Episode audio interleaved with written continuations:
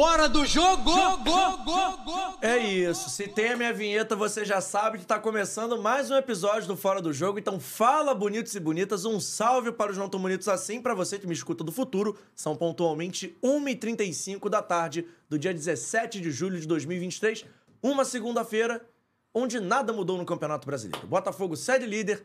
Tem várias coisas acontecendo, tem sorteio da Copa do Brasil também, já fiquei sabendo que o São Paulo e o Flamengo decidem em casa. Tem muita coisa acontecendo no mundo, mas é claro que a gente vai falar muito do Botafogo, graças ao nosso convidado de hoje, nosso convidado master especial, Fabiano Bandeira. Mas antes de a gente começar o nosso bate-papo, você que chegou aqui nesse canal, através dele, custa nada você se inscrever no canal, ativar o sininho da notificação, deixar o seu like, o seu comentário e, claro, compartilhar com todo mundo e usar a hashtag Fabiano Bandeira no FDJ se você quiser mandar o recado que o Vitor, nosso produtor, já está ali registrando. Pode mandar no Twitter, pode mandar no Instagram. O Vitor tá de olho na hashtag.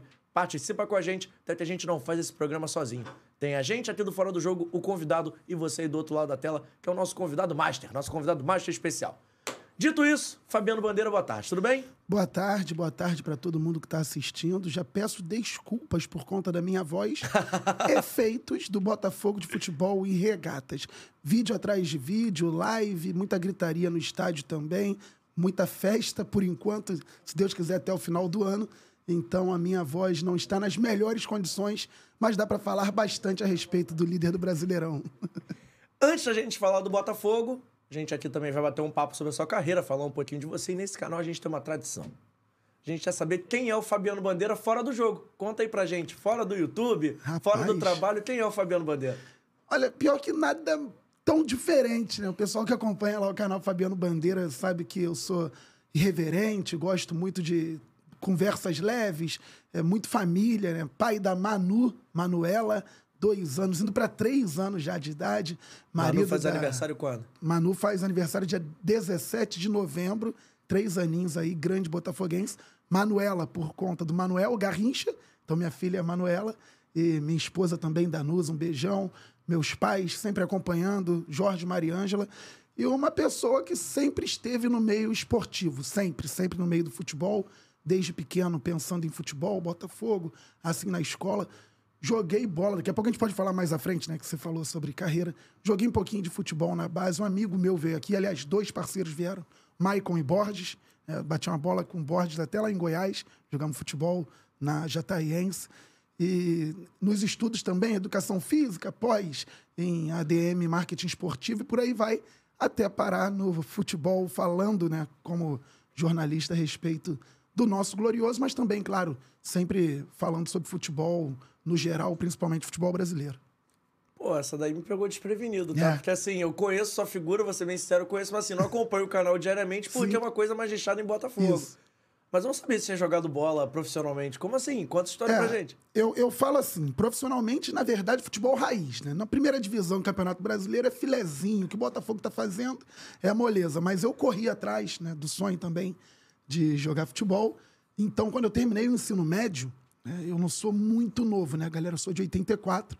Quando eu terminei o ensino médio, em 2001, eu tive ali um tempo até entrar na faculdade para experimentar mesmo o sonho de jogar futebol, porque eu já jogava, né? Tinha entrado na, na base do, do Madureira ali, numa espécie de Madureira B, no infantil. E aí viajei, treinei lá na base do América de Natal, no Sub-20, estive no ABC de Natal também, em 2003. Em 2004, eu fui para Goiás. Tinha jogado aqui no Séries, na segunda divisão do Rio, e fui para Goiás para jogar o Goiano Sub-20, né, na Jataiense. Estavam montando lá o melhor time do interior que a Jataiense queria montar à época. E no profissional estava o Borges. Eu sou de 84, o Borges é de 80. Ele estava no profissional lá antes de explodir. E no meu primeiro treino com o profissional, eu falei, rapaz, esse garoto aí joga bola de verdade, esse cara aí vai, vai jogar muito. E realmente, né? Ele, ele explodiu. E eu joguei no Sub-20 lá na Jataiense, acabou o Campeonato Goiano. Eu voltei para o Rio de Janeiro e depois eu estava treinando para ir para a Copa São Paulo pro, pelo Angra dos Reis. Só que antes me chega uma proposta da Ucrânia. E eu, eu tava até em outro podcast outro dia lá no Glorioso Connection. Meu pai lembrou, eu já tinha até esquecido essa, porque eu fazia questão de esquecer. E na época você tinha que tirar o passaporte, demorava três meses, não é igual agora, que demora seis dias, dependendo da urgência, um dia. Três meses. Meu pai, você não vai tirar o passaporte, não? acabei de chegar de Goiás, estou de férias. Estou treinando aqui no Séries. Jogador de Série B do Rio de Janeiro, cheio de marra. Não, estou de férias. Aí chegou uma proposta para ir para a Ucrânia, eu estava sem passaporte, não fui. Aí, a partir dali, eu desestimulei um pouco. Entrei na faculdade, fiz educação física, terminei, estava dando aula no Bola para Frente do Jorginho. E Também já veio aqui. também já veio aqui, pois é, grande figura também, parceiro. E aos 27 anos me chamaram para voltar a jogar. Então voltei a jogar e eu joguei profissional, terceira divisão do Rio de Janeiro, União de Marechal. A partir dali eu fui convidado para fazer um filme do Pelé, que apare... passou na Globo agora recentemente. Pelé, o Nascimento de uma Lenda, eu fiz o papel do Djalma Santos. Então eu rodei assim, na, umas aleatoriedades maravilhosas da vida. E jogando futebol na base, né? Jogando futebol na base principalmente, e um pouquinho no, no profissional, né? Esse futebol raiz que eu falo, eu aprendi muito, não me arrependo de nada, me deu uma base muito boa, junto com os estudos, que a gente segue estudando, não para nunca, para falar sobre futebol, para falar sobre o Botafogo, falar sobre futebol no geral. Então, assim, uma experiência maravilhosa de vida, rodar para lá, para cá, Natal, Goiás, aqui no Rio de Janeiro mesmo. E aí depois eu parei, tive um probleminha no pubis, parei de uma vez por todas e já parei emendando nessa área de começar a escrever e fazer vídeo e Mas falar de futebol. organizar tudo, que antes eu fiquei com uma curiosidade. Falei muito, né? Não, não, eu fiquei com uma curiosidade primordial. Fabiano Bandeira jogava de quê? Fabiano Bandeira gostava muito de jogar como segundo homem no meio-campo, que é espécie de segundo volante. Aquele camisa 8. Isso, de marca. Camisa não- pra dentro e sai jogando. E gostou, né? Futebol raiz mesmo, né? Porra. Não é aquele camisa 5 que marca muito, marcava e gostava de sair pro jogo de frente, lançando a bola com classe. Pisava Só na área? Que, pisava na área. Só que o que, que acontecia? Um me- com 15 anos de idade, eu tenho 1,87m hoje. Com 15 anos eu tinha 1,84m. E aí você, volante no Brasil, o treinador olha para sua altura e fala: o quê? Recua, é zagueiro. Impressionante, não via nem treinar. Ô, garoto, ô grandão, vem pra zaga. Não, mas eu jogo. Vem pra zaga, aqui você vai se dar bem. Até me arrependo de, em dado momento, não ter força. Ah, vou jogar na zaga mesmo. Não é que é pra jogar? Vou jogar na zaga. Mas então eu gostava de jogar de segundo homem no meio. Pra não ficar recuando pra zaga o tempo todo, eu falava que eu era meia. E na minha época não era ainda no 4. Do... Tô velho mesmo. Não era 4-2-3-1 com meia central só. Era o 4-4-2 quadrado, aí tinha meia direita, meia esquerda. Aí eu falava que eu era meia direita. Só para não jogar de volante, porque iam me recuar. Então eu jogava numa posição à frente do que eu, que eu preferia. Mas gostava também de jogar ali, dando passe pros atacantes. Mas jogava no, no meio-campo, no geral. Entre fazer gol e dar assistência. Gol. Gol, mesmo jogando na meia, pô, porque corta. Finge, eu, depois que eu fiz uma pe- pequena artroscopia no menisco, eu forcei muito também jogo com a perna esquerda, que eu sou destro, né? Então hoje eu consigo jogar com a direita, com a esquerda, com alguma tranquilidade. Aí eu adorava fingir que ia chutar e cortar e tirar com a esquerda do outro lado. Aí quando a bola bate na rede, tch, esse barulho é maravilhoso. Detalhe, na época da faculdade, é, tô falando, sonho é sonho, você realiza de várias formas. Na época da faculdade, eu ganhei alguns títulos com a Castelo Branco, mas o primeiro foi no Maracanã, final do Universitário 2006, e eu dei o lançamento pro gol do título, tem registrado até hoje. Depois eu mandei para vocês botarem. Esse time da Castelo não era um time. Era um timaço, assim? Sempre foi. Tinha o sempre Cor- foi. O Cortez chegou a jogar, não? Cortez jogou lá, e aí foi quando a, Ca- a Castelo botou profissional também. E o Cortez jogava no sub-20. O Cortez jogou como atacante na Castelo Branco depois que ele virou lateral. Você chegou a jogar com o Cortez lá? Não, só treinei, não cheguei a jogar com ele, não. Que eu tava no universitário já, aí quando eu voltei a jogar profissional, eu não fiquei no time da Castela, eu fui para outro time, pro União. Mas você chegou a treinar com ele? Treinei, não, ele voava no, no, no treino, ele voava mesmo, assim. Muito novo e jogava de atacante, muito rápido. Só que aí quando ele saiu da Castela e foi, acho que pro Quissamã, antes pro Nova Iguaçu, aí já começaram a recuar e botar ele na lateral. Mas era bom de bola. daquele jeito, pô. É. Recompunha como ninguém, né? Isso aí, ele era bom de bola mesmo, Cortez. Assim como o Borges e o Maicon, que veio aqui também, parceiro lá, criados em Bangu. Eu e o Maicon. Debatia com o Maicon futebol desde muito novo, eu, Botafogo. E ele com o time que ele falou que ele torce aqui, torcia. Agora ele era Grêmio mesmo, mas ele torcia para aquele time lá. Ele falou aqui, então tá tranquilo. E a gente discutia direto. A Botafogo, ele, ah, tá o time, não sei o quê. Ele Então você conhece o Maicon desde criança? Desde sete anos de idade, mais ou menos. Nós já fomos campeões juntos na Várzea também, com ele fazendo dois gols na final. Jogamos junto. Parceiro, o Maicon, grande parceiro também. Pô, que maneiro. É. E jogava muito também. Nossa. Só que o Maicon, Hoje ele é conhecido como aquele meio-campista clássico que distribui o jogo. Pifador, né? um pifador, não é? pifador. Na base ele era driblador. Era o 10 que entortava a defesa adversária todinha. E é engraçado, né? Porque eu acho que, tirando o cara que vai ser atacante, todo mundo vai recuando um pouco, né? É. Chega no profissional, vai recuando. Pois é. Tirando o Diego Souza, que foi avançando, É todo verdade. mundo recua, né? Verdade. é. Antes de eu virar goleiro, eu parei. ah, tá na meia aí, volante, volta, vem pra zaga. Eu olhei pro gol assim, não, aqui não dá não. Vou parar. Daqui a pouco eu tô lá atrás do gol catando bola, pô, aí não dá. Como diz o Borges, passou por muita vitamina, né? É, exatamente. Só time vitamina, Só série time- D, série E. Pô, o Borges sabe bem o que é isso, cara. Antes dele estourar no Paraná, ele passou por muita vitamina mesmo. Série D, Série E, passou poucas e boas. Grande parceiro. Ó, passando aqui no chat, presença ilustre. Júnior Santos está na área. Jorge Santos, meu É, pai. Meu Ah, pai. Aqui botou só o JR, eu já falei, é, Júnior é, Santos. É, é. Que joga mais que o Júnior Santos. Tenho certeza. Já vi que temos opiniões populares, mas um abraço pro seu Jorge. Então, um abraço pra dona Mariângela, também, tá Também. assistindo a gente. O Matheus Marinho, Fábia Crato, sou fã. Boa, Matheus. Abraço. Eu quero saber o seguinte, quando é que você vai me convidar pra jogar um futebol? Eu não, sou bom de bola, não, mas eu quero ver se. Ó, assim que eu me recuperar, que eu tô com. tô tratando o joelho agora. Assim que eu me recuperar, vou te chamar. Jogam aqui pertinho. Pô, Aqui na Barra pô, mesmo, no pode chamar. Esporte. Não, pode chamar que, pô, eu tenho que ver esse talento. Não, agora o talento tá 20 quilos acima, né? agora talento mesmo. Não, mas dizem quem corre é a bola. É, isso é verdade. Quem corre a bola Isso não é, é o jogador. Isso é verdade. O problema é que eu sou ruim de bola e parto desse princípio também. Mas isso serve, cara, isso serve pra quando você fica realmente fora de forma. Aí o que corre é a bola. Antigamente eu gostava de correr um pouquinho também. Fazer aquele cardio, né? Pô, Gostava, é importante, importante. Mas vou te chamar, eu jogo uma pelada aqui na Barra duas Pô. vezes por semana. Pode chamar, jogar um futebolzinho. Eu redescobri o prazer de jogar futebol, Pô, cara. é muito bom, cara. Muito bom. Que agora, pô, arrumei uma pelada que, que tá acontecendo com frequência e, pô, tu vai, tu se anima, começa a juntar um grupo. Exatamente, pô. É questão de hábito mesmo. Você vai, você já bota isso na sua rotina, faz bem até pra cabeça, cara. Trocar ideia, resenha. Futebol às vezes vira desculpa. O problema é que o futebol lá, quando chove, não tem. Porra, fico, quando Ah, chove no dia da pelada, eu fico agoniado. Pô, não é possível que vai chover logo hoje. Tem tanto dia pra chover É igual quando a gente é criança, pré-adolescente, a cara vai chover, eu não quero ir pra rua, não dá. Exatamente. Falar nisso, vem aí a Copa Sérgio, tô no time da Rádio Globo. Ih. Esse ano aí promete. O time tá, tá bem, vamos ver. Olha, essa Copa 7 também é famosa, hein? É. Ano passado ficou muito famosa. mundialmente famosa. Ano passado, vou te contar, hein? Os amiguinhos não deram exemplo, né, cara? Pô, mas, mas aí tá, o futebol é competitivo, não tem jeito. Por isso eu não condeno ninguém que briga em campo, porque aquilo é competição, aquilo é a Vera. Primeira vez, polêmico agora. Primeira vez que, quando eu fui jogar a Copa Sérgio a primeira vez, Pop Bola tava na Rádio Globo e foi lá que o Heraldo me chamou pra jogar.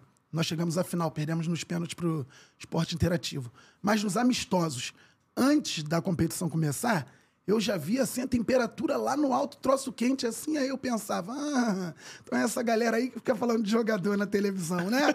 não tô falando dos meus companheiros de time, não, hein, galera? Tô Mas falando dos outros Um times. absurdo, o que eles estão fazendo é mau Como exemplo, pode? como pode. Como fala assim com árbitro? Como fala assim com companheiro de profissão? Aí você é. Como fala assim, companheiro de time, De que time. de vez em quando os caras do mesmo time brincam. Como assim? Pois que é, absurdo. pois é. Mas é Agora- bom. Mas vamos falar um pouquinho mais aí. A gente tá falando de futebol. Eu gostei de saber desse lado atleta também. Porque eu costumo dizer que todo jornalista aqui, todo mundo que trabalha com esporte, sonhou em ser jogador um dia. Você realizou esse sonho de alguma forma. Sim, sim. Por mais que eu não tenha jogado primeira divisão, eu consegui, cara, jogando terceira divisão e jogando na base. Depois eu consegui jogar no Maracanã e ser campeão. Consegui conhecer o Pelé né, e fazer um filme que é em homenagem a ele, com participação dele também. Consegui viajar bastante por aí, jogar em outros estádios. Então, realizei e sigo realizando, porque isso me dá uma base muito boa, um diferencial bom. Claro que ex-jogador ou Ex-jogador nem me considero, eu considero alguém que jogou bola durante um período. Mas ex-jogador, quando eu vejo assim na televisão, é ex-jogador mesmo. Cara que teve carreira em clube grande, ficou um tempão, né, teve carreira longeva e tudo mais. Mas o fato de você ter jogado futebol dá um diferencial para algumas questões, sim, não tem como negar. jo- você está vendo um jogo, aí um atleta finaliza de uma maneira que todo mundo fala, pô, não podia ser assim. Só que, de repente, ele tomou um leve tranco que, que todo mundo ignora, e quem jogou bola sabe que dá um desequilíbrio. Então faz uma diferença. Eu estou trazendo aqui um exemplo mínimo, há outros exemplos. Mas só que também não adianta você ter jogado e não estudar, porque o futebol ele, ele evolui o tempo inteiro. Ao mesmo tempo que é cíclico, né? Daqui a pouco você vê gente jogando de novo com esquemas lá de trás. Por exemplo, na década de 90 ninguém falava mais em ponta. Não adianta falar que falava, porque aqui no Brasil ninguém falava em ponta. Eram quatro no meio-campo, o segundo atacante e o centroavante. E agora todo mundo joga com ponta. Só que o ponta agora retorna para marcar, que é o extremo. Então você tem que estar se atualizando o tempo todo, O tendo jogado ou 4-4-2 não. O 4-4-2 segue sendo minha formação preferida. É mesmo? Pô, adoro, cara. Eu, só, eu, eu tenho um pouco de dificuldade com ela só por conta da, dos lados do campo. Cara, mas assim, eu acho que a posição do segundo atacante ter morrido nesse futebol de É hoje é um pecado. Tem muito cara bom que hoje marca demais, ou muito cara bom que não joga, porque a posição do segundo atacante morreu. Até alguém encontrar uma forma de jogar assim, conseguindo preencher todos os espaços. É difícil. Tem gente que dobra a lateral pra fazer isso, mas, cara, é o, segundo, o segundo atacante pra mim é a posição mais mágica do futebol. Que é o Pois cara, é. Que o segundo atacante é aquele cara que não é um 10, que só Não. dá passe, mas também não é um atacante matador. Era o Bebeto em 94, era o Donizete do Botafogo em 95. É o cara que faz tudo e tem que fazer tudo bem. Ele, o craque, na verdade, é o segundo atacante. Eu gosto do segundo atacante. Eu, te- eu também gosto bastante. Hoje até dá pra jogar quando faz formação com duas linhas de quatro, né? Sim. Aí você coloca dois atacantes ali, um mais fixo e o outro saindo mais. Mas na época que eu era mais novo, o pessoal falava. Aí tinha o segundo atacante, aí o pessoal reclamava: puxa, não tem os pontas. Na minha época tinha os pontas. E aí vai mudando, isso sempre com as reclamações. O pessoal diz que o camisa 10 clássico morreu, mas eu acho que o segundo atacante morreu tanto quanto e a gente não repara. Porque, É. porque se o cara é rápido, ele vai pra ponta. É se isso. ele, se ele Não é tem lento, ele joga atacante. atrás. É. Se você joga no 4-3-3, 4-2-3-1, né, não tem segundo atacante. São dois pontos o centroavante. Você até consegue ter o 10 clássico assim, mas também só tem um meia. É que tinham dois meias, E né? que o 10 clássico morreu também, que hoje é difícil produzir assim. Tem um cara. o- Normalmente o mais talentosinho joga de 10, mas não é aquele 10. Não, o clássico não. Aquele que é enverga a difícil. camisa 10. É. Quem tem o estilo pra isso é o Ganso, né? É. Mas. Que é o último tam- dos. Também tem que. Ao mesmo tempo que ele tem que se reinventar o tempo todo. Não pode ficar parado na posição anterior, né? Que era é, aquela meia central ali mesmo, só naquele trecho e sem marcar, senão não anda. E o Ganso vendo o jogo de frente, né? Tem horas que ali no Fluminense ele recuou pra ver o jogo. É covardia, né? Absurdo. É covardia. Tecnicamente é muito acima. O Ganso é covardia. Eu tava vendo o Fla-Flu ontem, pô, ele joga muita bola. Só não joga mais bola que o Marcelo. Nossa. E que caneta, hein? O, o querido lá apelou. Que isso, Luiz Ara- Araújo? Não faz isso não, cara.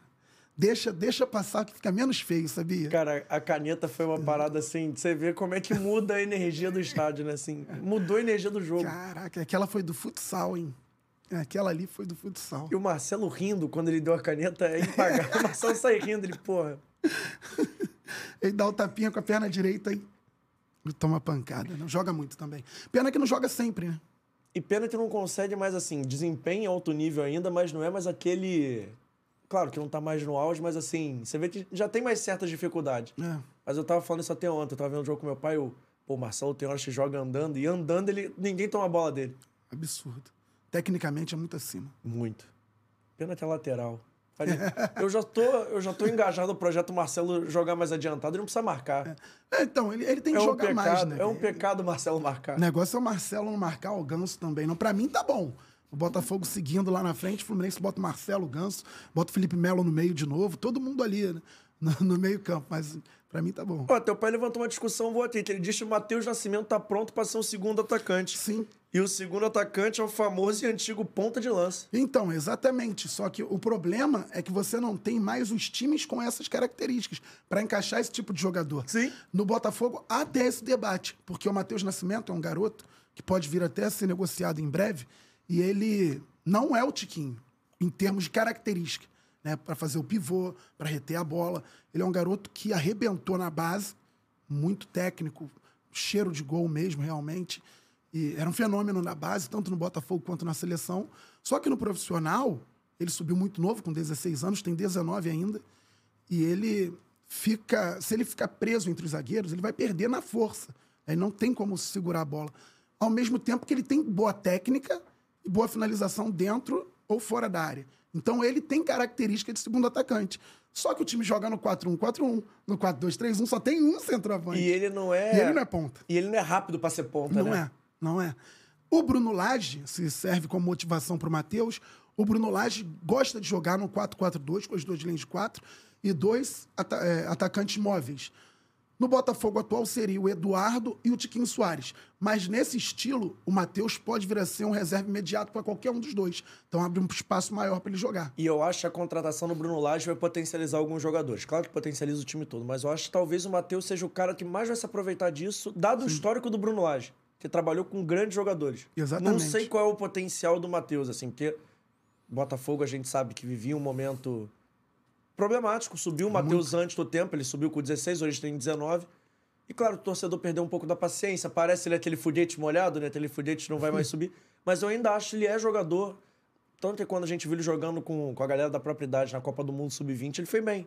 É um cara que movimenta. Ele não era titular, porque o titular era o Marcos Leonardo, mas assim, mas é um jogador interessante. E eu acho o Bruno Lage, por já ter trabalhado pô, com o João Cancelo, com o Bernardo Silva. Não João tô, Félix. não tô comparando na prateleira, não, mas assim, digo, colocou esses grandes jogadores e ensinou alguma coisa pra esses caras. Melhorou Uhum. Ele o jogo deles de alguma muito forma. Então, acho que o Matheus pode ser um cara desse. Até porque, não toque aqui, muda alguma coisa. O Matheus é um jogador em formação ainda, né? Isso. 19 anos, é muito novo. Tem idade Ele- sub-20 ainda. Ele tem muito potencial. Que ele tá no profissional desde os 16 16 anos. Aí tem torcedor que acha que ele tem 25. O ga- garoto tem 19 anos, cara. E assim, ele tem potencial grande e o Bruno Lage pode trabalhar bem, desde que ele não saia também, porque tem proposta. E ele é uma venda hoje que faz sentido pro Botafogo. Mas vou o te Botafogo falar. não quer se desfazer dos Eu não titulares. sei se ele vai aceitar essa proposta do Nottingham ou não. Falaram que a primeira ele não aceitou. Uhum. Eu gostei da personalidade dele em querer ficar. Porque aí eu acho também que é um pouco, aí é uma visão muito de fora, você pode comentar pra Uhum. mim. Olha a minha leitura. O menino tá ali no Botafogo pau mó tempão, pegou o Botafogo de vacas magrelas. Chegou agora o momento que o time é líder. Não sei se essa é só a vontade dele, se ele quer ir pra outro mercado, mas enfim. Ele tá vendo a real possibilidade de ser campeão e quer fazer parte disso até o final.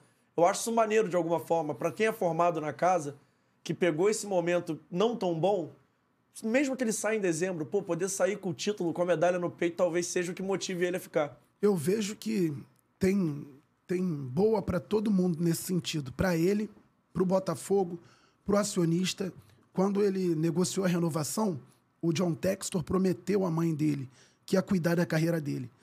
E assim está fazendo. Então, toda proposta que chega para o Matheus sair do Botafogo, o Botafogo passa diretamente para a família. Ele, por enquanto, nem acho que ele nem respondeu a do Nottingham.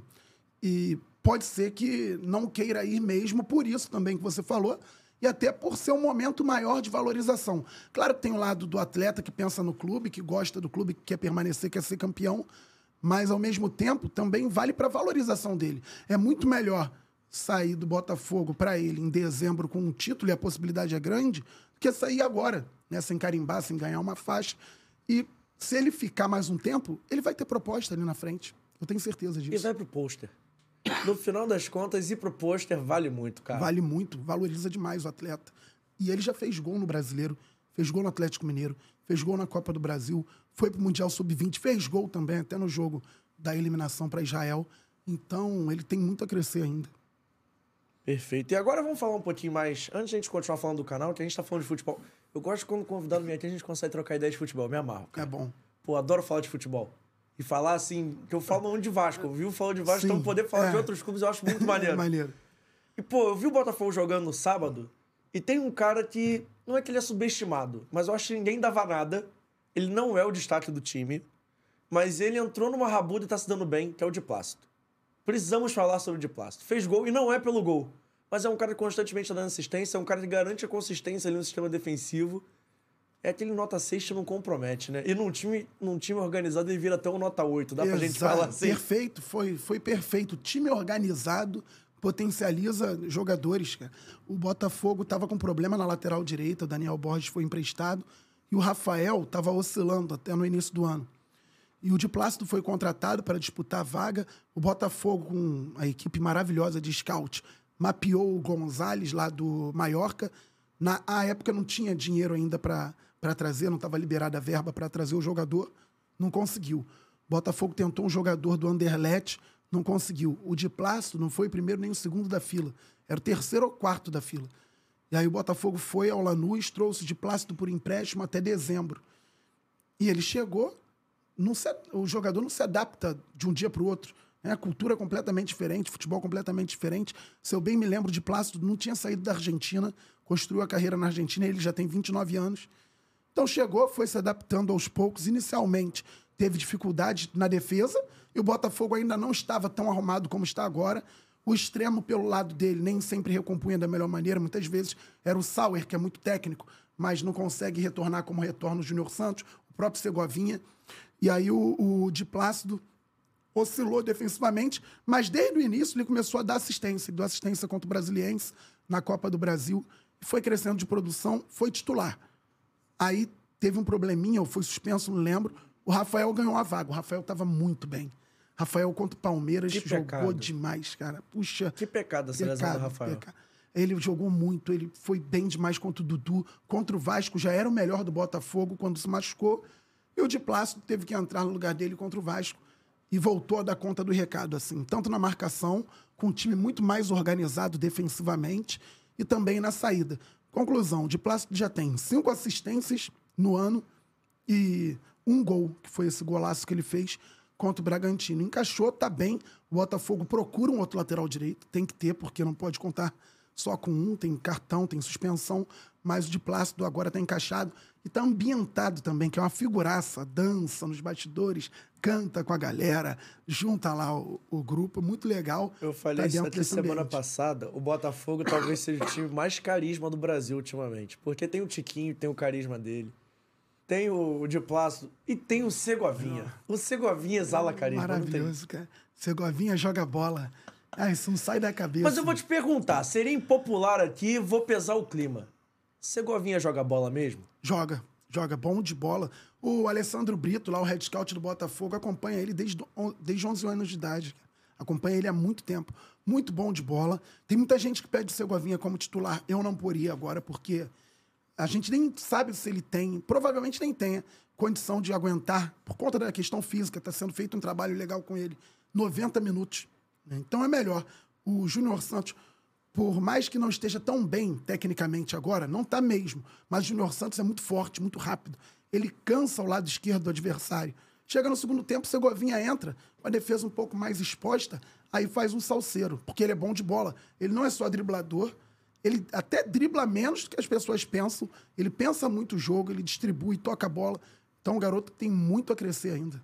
Mas a música do Segovinha ajuda ou atrapalha no final das contas? Porque Ajuda. assim, eu acho que antes da música ninguém tava cobrando muito ele ser titular, não. Depois da música, depois que ele entrou no hype, tá todo mundo Segovinha pra lá, Segovinha pra cá. Eu tô contigo, Segovinha pra mim ainda tá no banco. É eu acho que o Júnior Santos ajuda na bola aérea defensiva, Isso. ajuda na hora de recompor. O Júnior Santos é forte, recompõe como ninguém. Isso. Eu deixaria o Júnior Santos ali. Acho que o time tá ganhando, não se mexe muito, não. É, e se o Júnior Santos não, é, estiver muito mal mesmo, aí você coloca até o Carlos Alberto, que joga também nas duas pontas, é forte, velocidade, começa jogando, depois entra o Segovinha. A questão não é o Segovinha jogar bem ou mal, é questão física, dele suportar. Já que ele suporta menos tempo, coloca ele com a defesa mais cansada. E a música ajuda. A torcida do Botafogo tem que aproveitar o momento, cara. tem que tá ganhando o jogo, é líder do campeonato. E se acontecer algo errado mais pra frente, a culpa não é da torcida, não é da música, não é nada. É dentro de campo. Então a música ajuda e ele continua jogando bem. Vou problema. levantar uma pra tu cortar, então. Antes de eu voltar essa parada de música, você falou na torcida do Botafogo. E eu acompanho, porque eu sigo alguns perfis até por conta do podcast. Mandar um abraço aí pra galera, achando o Museu Alvinegro. Vou pegar o nome aqui certinho Museu depois. Botafoguense? Museu Botafoguense. Boa, bom perfil. Eu sigo eles. Eu sigo outra galera e volta e meia aparece naquele pra você do Twitter Uhum. as paradas de Botafogo. E eu vejo a torcida do Botafogo. Tem uma galera que já tá mais tranquilona, relax, mas tem uma galera que ainda tá preocupada. Por exemplo, falando da parada da faixa lá Uhum. do, do mosaico. Pô, pelo amor de Deus. Como é que você tá encarando esse momento assim no Botafogo? É hora de ser feliz ou é hora de É hora de ser feliz. comemorar timidamente ainda? É hora de ser feliz, fora pessimismo. Muito maneiro o, o mosaico. Bota, o mosaico é um, um símbolo do Botafogo, que é um cachorro, de olho na taça. E tá com os olhos abertos taça. A taça tá ali, o cara tá de olho, não botou a mão na taça, não fez nada. Tá de olho na taça. E se ganhar, legal, tiramos onda, maneiro. Se perder, curtimos o momento, nos demos essa oportunidade, somos felizes. E não vai ser por conta de uma faixa ou não que o Botafogo vai deixar de ganhar o título brasileiro ou de Sul-Americana. Pô, assim, vou, vou fazer uma pergunta impopular. Você é Botafogo há quantos anos? Eu sou desde quando eu nasci, É, claro, então, é mas eu eu, sou de humanas, eu não consigo fazer a conta. eu nasci em 84, tenho 39 anos. Primeira vez que eu fui ao Maraca- Maracanã, minha memória é boa. Foi ver o Papai Noel em 89, 5 anos de idade, tem que contar essa. Aí em 91, meus pais me levaram, olha o batizado, Botafogo e Flamengo, dezembro de 91, 2 a 2 Aquele calor. 110 mil pessoas. Não, esse dia choveu muito, chuva torrencial. 110 mil pessoas no Maracanã em 91. Aí no ano seguinte, 92, com 8 anos de idade, foi o ano que eu me vi fanático, assim. A partir dali, eu sei que eu comecei a torcer muito pro Botafogo. Não, que eu fiz essa pergunta porque assim, eu não, não ia calcular aqui agora e não queria ser indelicado. Por Nada. isso eu joguei, joguei no ar. Mas olha só, porque você falou fora pessimismo, não sei o quê. Mas é um pessimismo justificável. Vamos, vamos colocar assim, por tudo que. Parte é. Tudo que aconteceu nesses últimos anos é um pessimismo assim. É um pé atrás, justo? Vai. Pa- parte é. Eu tava debatendo isso com alguns amigos outro, outro dia. Eu era muito mais otimista antes de ter o meu canal do Botafogo. Só que por conta das responsabilidades, né? De lidar com o público, de você transmitir ah, opinião, informação, análise, você tem que ter mais cuidado com o que você fala. De repente, não com o que pensa, mas principalmente com o que fala. Então eu passei a ser mais realista. Só que o fato de ser realista não quer dizer que você tenha que ser pessimista. E é isso, assim. Eu sei que nos últimos anos, as administrações do Botafogo, né, antes da SAF, foram catastróficas, foram muito ruins para o clube.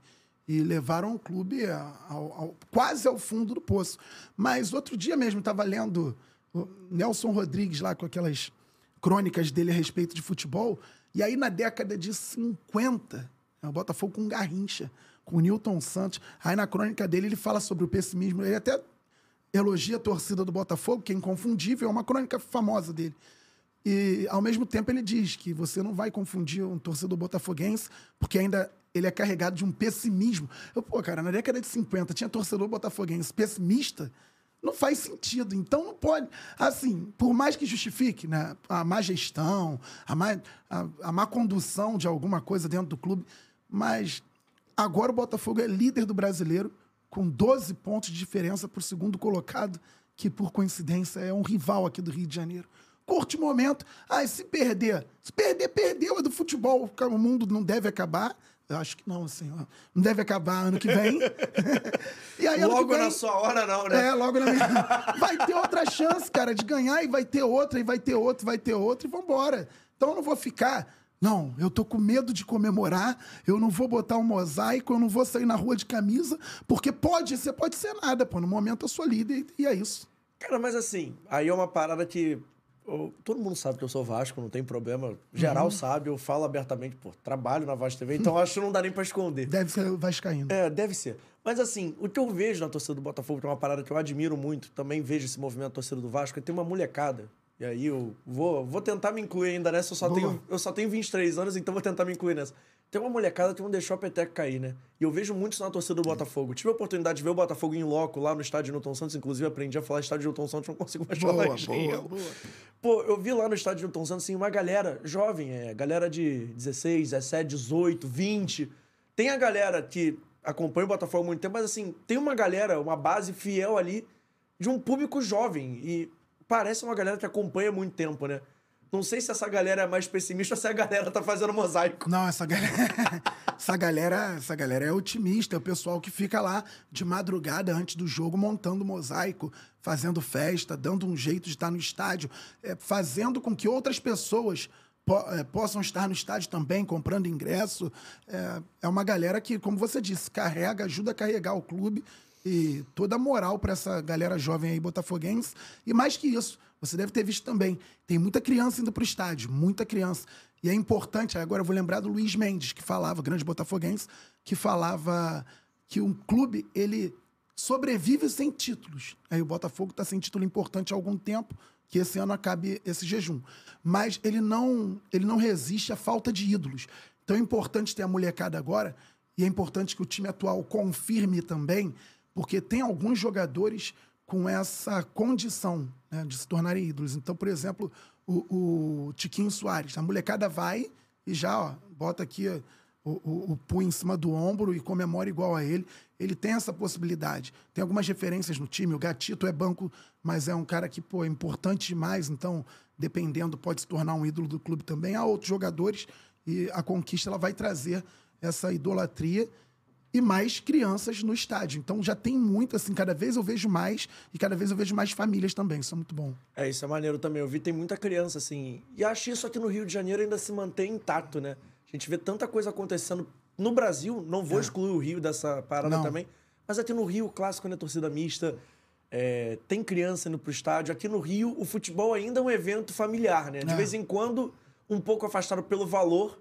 Mas a galera ainda gosta de ao estádio aqui no Rio, né? É, o valor afasta um pouco. Ou você é sócio torcedor, ou então você paga um pouco mais caro ali no ingresso avulso.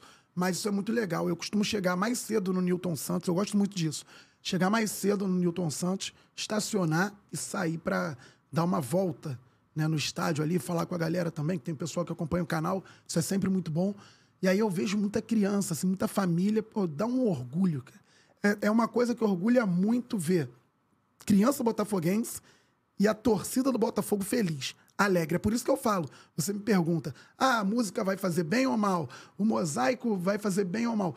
Tudo nesse momento faz bem, que é um momento de, de alegria mesmo que a gente não vive há muito tempo. Pelo menos dentro de uma competição tão importante quanto o Campeonato Brasileiro. Então, vale muito a pena ir ao estádio. Eu sempre falo lá no canal, eu nunca falo assim, a torcida tem que ir ao estádio. Não, porque eu, eu não sei, ah, eu sei da minha vida, das minhas responsabilidades, da minha condição financeira. Mas eu falo sempre, se puder, vá. Porque é bom pra você, cara. Fa- faz um bem assim, chegar antes, aproveitar um momento, ver o jogo, ficar lá um tempo depois, ainda mais com as vitórias, é, é especial. E, E- aí, talvez nem só pro Botafogo, né? Tô falando da minha realidade, mas em outros estádios também. Eu acho que faz... ir ao estádio faz bem pra todo mundo. cara. Exatamente. Ir ao estádio é um programa, assim, imbatível. Emba- É, é isso, concordo. Porque é um programa que tu começa a fazer normalmente. Foi pelo menos uma vez quando era criança. É difícil o cara começar ao estádio depois de velho. né? Então ele vai quando criança, talvez não vá com frequência, mas ele fica com aquilo, pô, ir ao estádio é legal. E é sempre mágico, sei lá. Tu passar ali no, no túnel pra, Nossa. do setor, tu vê o campo, é sempre, pô. Sempre especial, cara. É sempre. Eu lembro do. Outro dia eu tava pensando sobre isso. Você deve ter uma, uma experiência parecida com relação ao São, Jona- São Januário. Maracanã agora não é exatamente aquele Maracanã, né? O Maracanã raiz, Maracanã de verdade. Mas também é uma outra experiência para quem começou a estádio depois de 2010. Mas quando eu era criança, eu ia muito ao Maracanã. Meu pai me levava muito ao Maracanã. Quando ele não podia, algum vizinho ia com um amigo meu, filho, aí me levava. Então meu tio me levava. E era aquele arquibanca- aquela arquibancada de cimento. Então é- a experiência de sair do túnel e ver o campo é sempre maravilhosa. Quando é clássico, você olha a torcida do outro time do outro lado, já começa a gritar, né? É, criança que vai com o pai só pode falar palavrão no estádio. Tem algumas situações dessas. E era uma experiência maravilhosa. Toda vez que eu ia ao Maracanã, eu ficava encantado, assim, encantado. Ao mesmo tempo que agora, a experiência de estar no Newton Santos é outra e também impactante, que é eu chegar ao estádio e pensar, bem, isso aqui é meu, é a minha galera, minha torcida, minha gente, e eh, talvez não tenha o impacto de criança, de entrar no túnel e olhar, olhar o campo e tudo ser maior, né? Quando você é criança, tudo é maior, a experiência. Mas é a experiência de estar ali, ó. Caramba, aqui eu me sinto em casa de verdade. Eu tô na minha casa, eu tô com uma família enorme aqui. Isso é muito bom. Você deve sentir isso em São Januário também, né? Totalmente. É muito bom, aconchegante.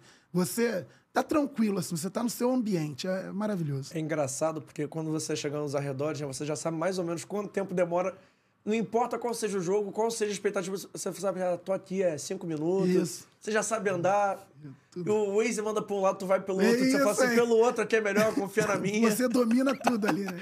Mas eu vou te perguntar uma parada ainda sobre a galera jovem, porque é uma. Galera jovem, é ótimo.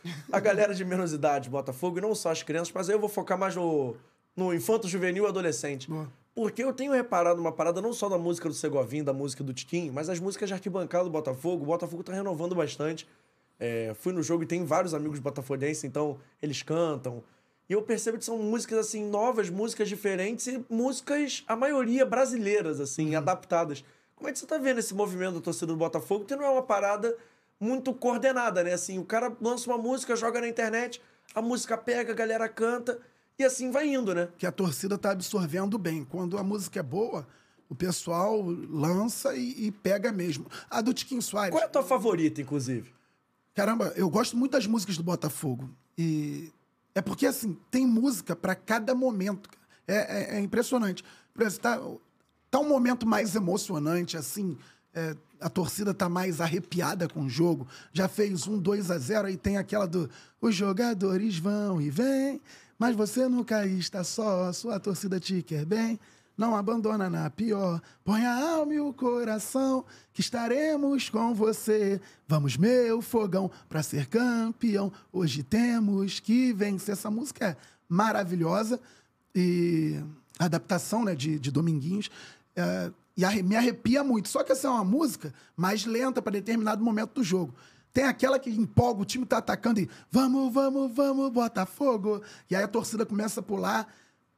Tem, assim, tem mais cinco músicas que eu adoro, eu não sei falar a minha favorita. Tem agora que tá bombando, que é a do do, do Roupa Nova, né? Que outras torcidas cantam com outras versões. Fluminense canta, Flamengo canta, que é. Ih, agora eu cantei outra música para voltar É o do Dali já- Dali. Isso, isso. Meu fogão, te apoiarei até minha vida acabar. São, essa música, ela ficou restrita a uma parte da torcida durante anos e do nada explodiu, que acontece isso também. Ah, Loucos pelo Botafogo puxa uma música aqui desde 2015. Aí em 2020, outra torcida um pouco maior ouve aí, pô, vamos jogar. E começa, e todo mundo canta. Isso acontece. Então tem músicas muito boas e tem os movimentos que são muito interessantes. Sabe como começou a do Tiquinho Soares? Como? Eu tava no Morumbi ano passado, Botafogo ganhou do São Paulo 1x0, gol de pênalti do Tiquinho, aos 40 e tanto do segundo tempo. E aí a torcida fica 40 minutos, né? Depois do jogo, torcida visitante. Chovendo pra caramba. E a gente tava lá naquela zona de circulação, ali, depois, fora da arquibancada. E o, é, o rapaz até falou esses dias no Globo Esporte. Alguém começou a cantar, ai, ai, ai, ai, ai, ai, tá chegando a hora, porque tempão pra sair, nada. O dia já vem raiando, meu bem. Aí o outro foi Tiquinho Soares, é. Assim, passando na minha frente. Aí tinha um grupinho, uns três ou quatro. Daqui a pouco, 10, 20, aí começaram a andar pra sair, 30, daqui a pouco tava todo mundo. Ai, ai, ai. No outro jogo tava no Newton Santos, lotado, a torcida cantando. Assim foi a, música do Tiquinho. E esse cara que falou no Globo Esporte, eu conheci ele da maneira Ah, mais maneiro. aleatória possível. um dia eu tava na feira de São Cristóvão, ele também tava, a gente tava no mesmo bar, cantamos no karaokê. Aí eu fui seguir ele, aí tipo assim, pô, maneiro, não sei o que, tu vem aí, vem, não sei o que. Pô, segue ele nas redes sociais, ele me seguiu, ele, pô, teu podcast, eu segui. Aí eu vi outro dia ele postando nos stories lá o bagulho, pô, dei entrevista no Globo Esporte, eu, ah, qual é? Foi assim, cara. Assim. A do Segovinha logo depois do jogo com o Vasco. Algum grupinho também, tava tocando essa vai novinha aí, algum grupinho começou fora do estádio. Segovinha, hã, hã, hã. Daqui a pouco começaram a surgir vídeos de vários lugares. No jogo, no jogo mesmo, na arquibancada, ninguém cantou essa música. Acabou o jogo, Botafogo 2 a 0 Todo mundo já, eu não bebo, né? Mas todo mundo já. Animado. pela- animado. E aí surgiu um vídeo, aí viralizou, daqui a pouco tá num bar longe do estádio, outro vídeo, daqui a pouco pegou. Tanto que a primeira vez que teve é, torcida com essa música foi agora, porque depois o Botafogo jogou fora duas vezes. É mole? A música que não sai da cabeça. Cara, o Segovinha é tímido. Eu queria ver. Eu vi, o, eu vi um vídeo da concentração no Botafogo, acho que foi o Diego Hernandes sendo apresentado. Aí tem aquela, pô, vamos cantar. Ele cantou a música do Segovinha, o Segovinha com mais vergonha que o cara. Ele começa cantando, né? Depois ele. Parece o Chaves entrando no barril. Mas olha só, todo mundo que vem nesse podcast fala de Botafogo, eu pergunto. Até porque não é Botafogo, eu tô perguntando isso. Porque o cara é artilheiro do Campeonato Brasileiro, o cara faz gol pra caramba, o cara é carismático, mas eu tenho que saber, e desculpe aí ao seu pai e à sua mãe estão vendo, porque eu vou falar um palavrão. Mas Chiquinho Soares, é foda ou não é? Muita coisa. Pô, mas muito mesmo.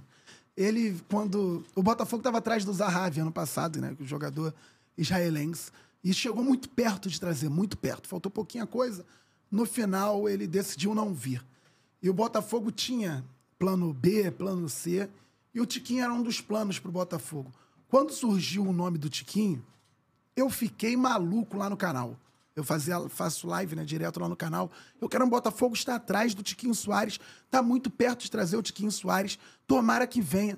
Só que muita gente não conhecia o Tiquinho. Quem? Muita gente não conhecia o Tiquinho Soares, não só os botafoguenses, mas no futebol brasileiro. O ex-treinador, né, o Luiz Castro, até falou que ficou assim surpreso com o fato dos brasileiros não conhecerem o Tiquinho Soares.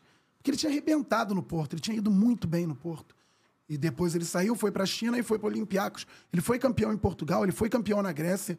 E ele já fazia muito gol e saía muito da área para jogar também. E eu fiquei encantado. Não é que eu acompanho o futebol português sempre, não. Mas por algum motivo, na época do Tiquinho Soares, eu acompanhava bem lá.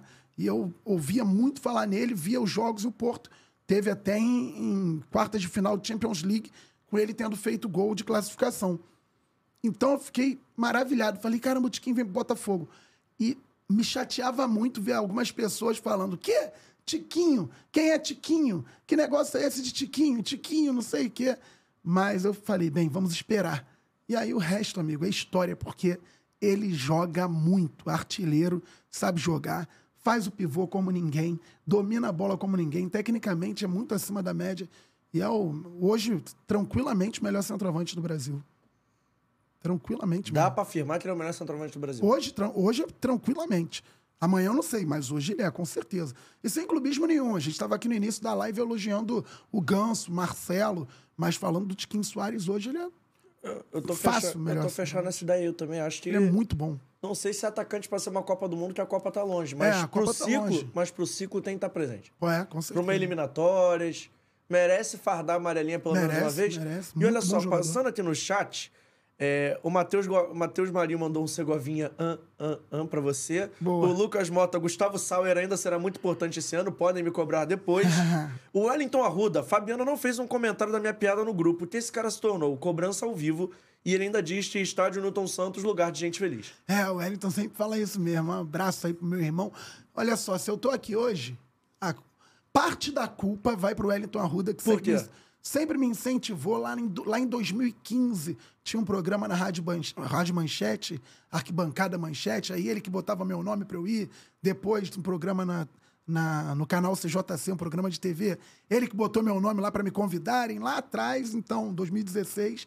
Então, se hoje eu tenho canal, falo de esporte, falo de futebol e do Botafogo, tem muito a ver com meus pais, com a minha esposa e com Wellington Arruda. Você é um dos culpados, Wellington, por eu estar, por exemplo, agora sem voz também. Mas sobre a piada, é que eu li rápido, já estava aqui na mesa. Depois eu leio e falo com calma. Fica tranquilo, garoto. O Wellington, grande botafoguense, que ele. Sabe o que ele diz? quê? Ele não entende como ele não foi vascaíno, porque ele morava em São Cristóvão, lá jogou na base do Vasco, lá no início, novinho. Vivia em São Januário, mas virou botafoguense.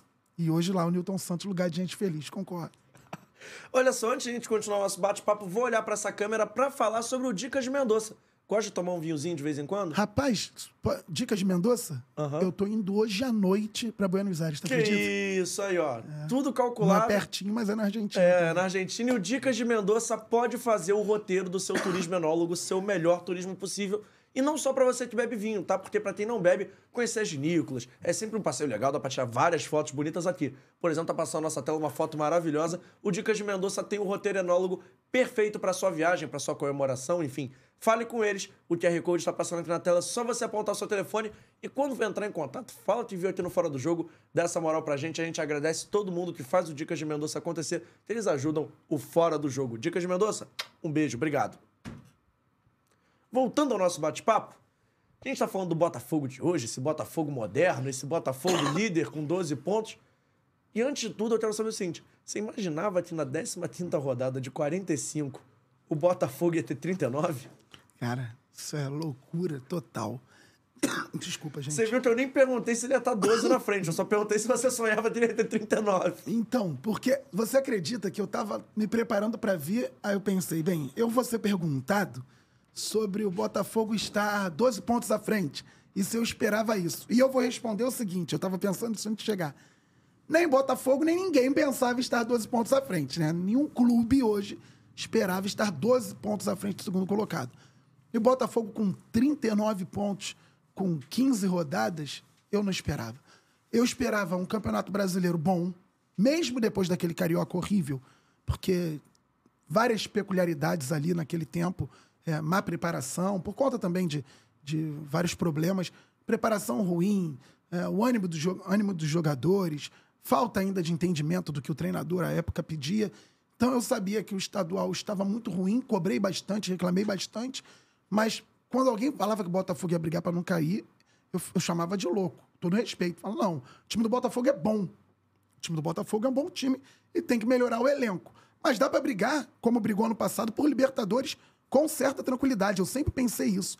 Só isso, se você for lá no canal Fabiano Bandeira, vai ter vídeo falando, ó, dá pra brigar por Libertadores, G6, tranquilamente.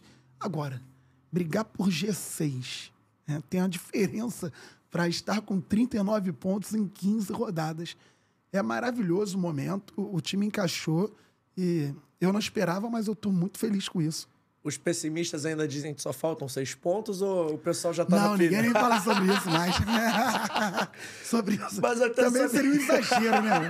Aí é pessimismo demais. Aí, aí, com todo respeito, o cara que fala assim, só faltam seis pontos, é pra sair na mão, irmão. Com todo respeito. Pô, que isso? Sou totalmente da paz, mas até eu ia. Tô botando pilha errada, foi mal. Mas agora eu quero saber o seguinte, pô, 12 pontos na frente, 15 rodadas, 13 vitórias, 2 derrotas. Beleza, Botafogo 39 de 45. O título que antes era um sonho, era uma parada que poderia acontecer, hoje é uma obrigação, né? Não, Não? não. Não, se chamar de obri... chamar título de obrigação é um peso muito grande. O campeonato é muito difícil, é traiçoeiro, tem times muito fortes. Não dá pra você brincar com Flamengo, Palmeiras. Não dá. Por mais que o Palmeiras agora esteja 14 pontos atrás. O Fluminense também é forte, mas o Fluminense está envolvido na Libertadores e tem um elenco mais enxuto que Flamengo e Palmeiras. Então não é um desrespeito da minha parte falar menos do Fluminense, mesmo estando em terceiro. Mas o, o, o Flamengo, cara, tem um time muito forte. E se o líder, mesmo estando 12 pontos, piscar agora, daqui a pouco tá a 6. Estando a 6, o campeonato volta para todo mundo disputar. Então, o Botafogo tem que estar muito focado. Tem responsabilidade também, não adianta tirar o peso todo, mas se colocou nessa condição. Então tem que levar de maneira leve, tem que ser de uma forma muito tranquila. Não trato como obrigação. Tem responsabilidade no caminho, dá para ser campeão. Arrisco a dizer que hoje é favorito. Arrisco não. Hoje é favorito. Não tem como você falar que com mais de um terço do campeonato disputado, um time tendo 12 pontos, não é favorito. Hoje ele é favorito. Se vai manter o favoritismo até o final, aí é com o Botafogo. Mas o grupo de jogadores já mostrou que, que tem garrafa vazia para vender, como diriam os antigos. Aí, pai, homenagem. tem garrafa vazia para vender. É um grupo que consegue manter as ideias boas, né? por exemplo, saiu o Luiz Castro, o Caçapa chegou, o Botafogo manteve boas ideias e também consegue absorver novas ideias. Porque o Caçapa mudou uma coisinha ou outra ali e o Botafogo absorveu bem. Caçapa que é o Mister 2x0, né? Mister 2 a 0 sempre na segunda etapa. Agora tava virando o jogo 0 a 0 a torcida aí, tranquilo, segundo tempo 2 a 0 Molezinha. ai, ai, cara, que momento. Mas o que eu ia te perguntar, e aí é até uma impressão minha, tá? A gente aqui tá debatendo futebol Uhum. e eu só não cravo que o Botafogo será campeão brasileiro, não é nem pelo, pelas rodadas que faltam, não. É pela chegada do Bruno Lage, e não me entenda mal. Não. Uhum. Eu acho o Bruno Lage um baita treinador, pode dar super certo no Botafogo, mas tem sempre a chance de não dar certo, como todo trabalho. Uhum. É só isso, se não me faz botar todas as minhas fichas que o Botafogo vai ser campeão. Eu acho que vai, acho é o favorito.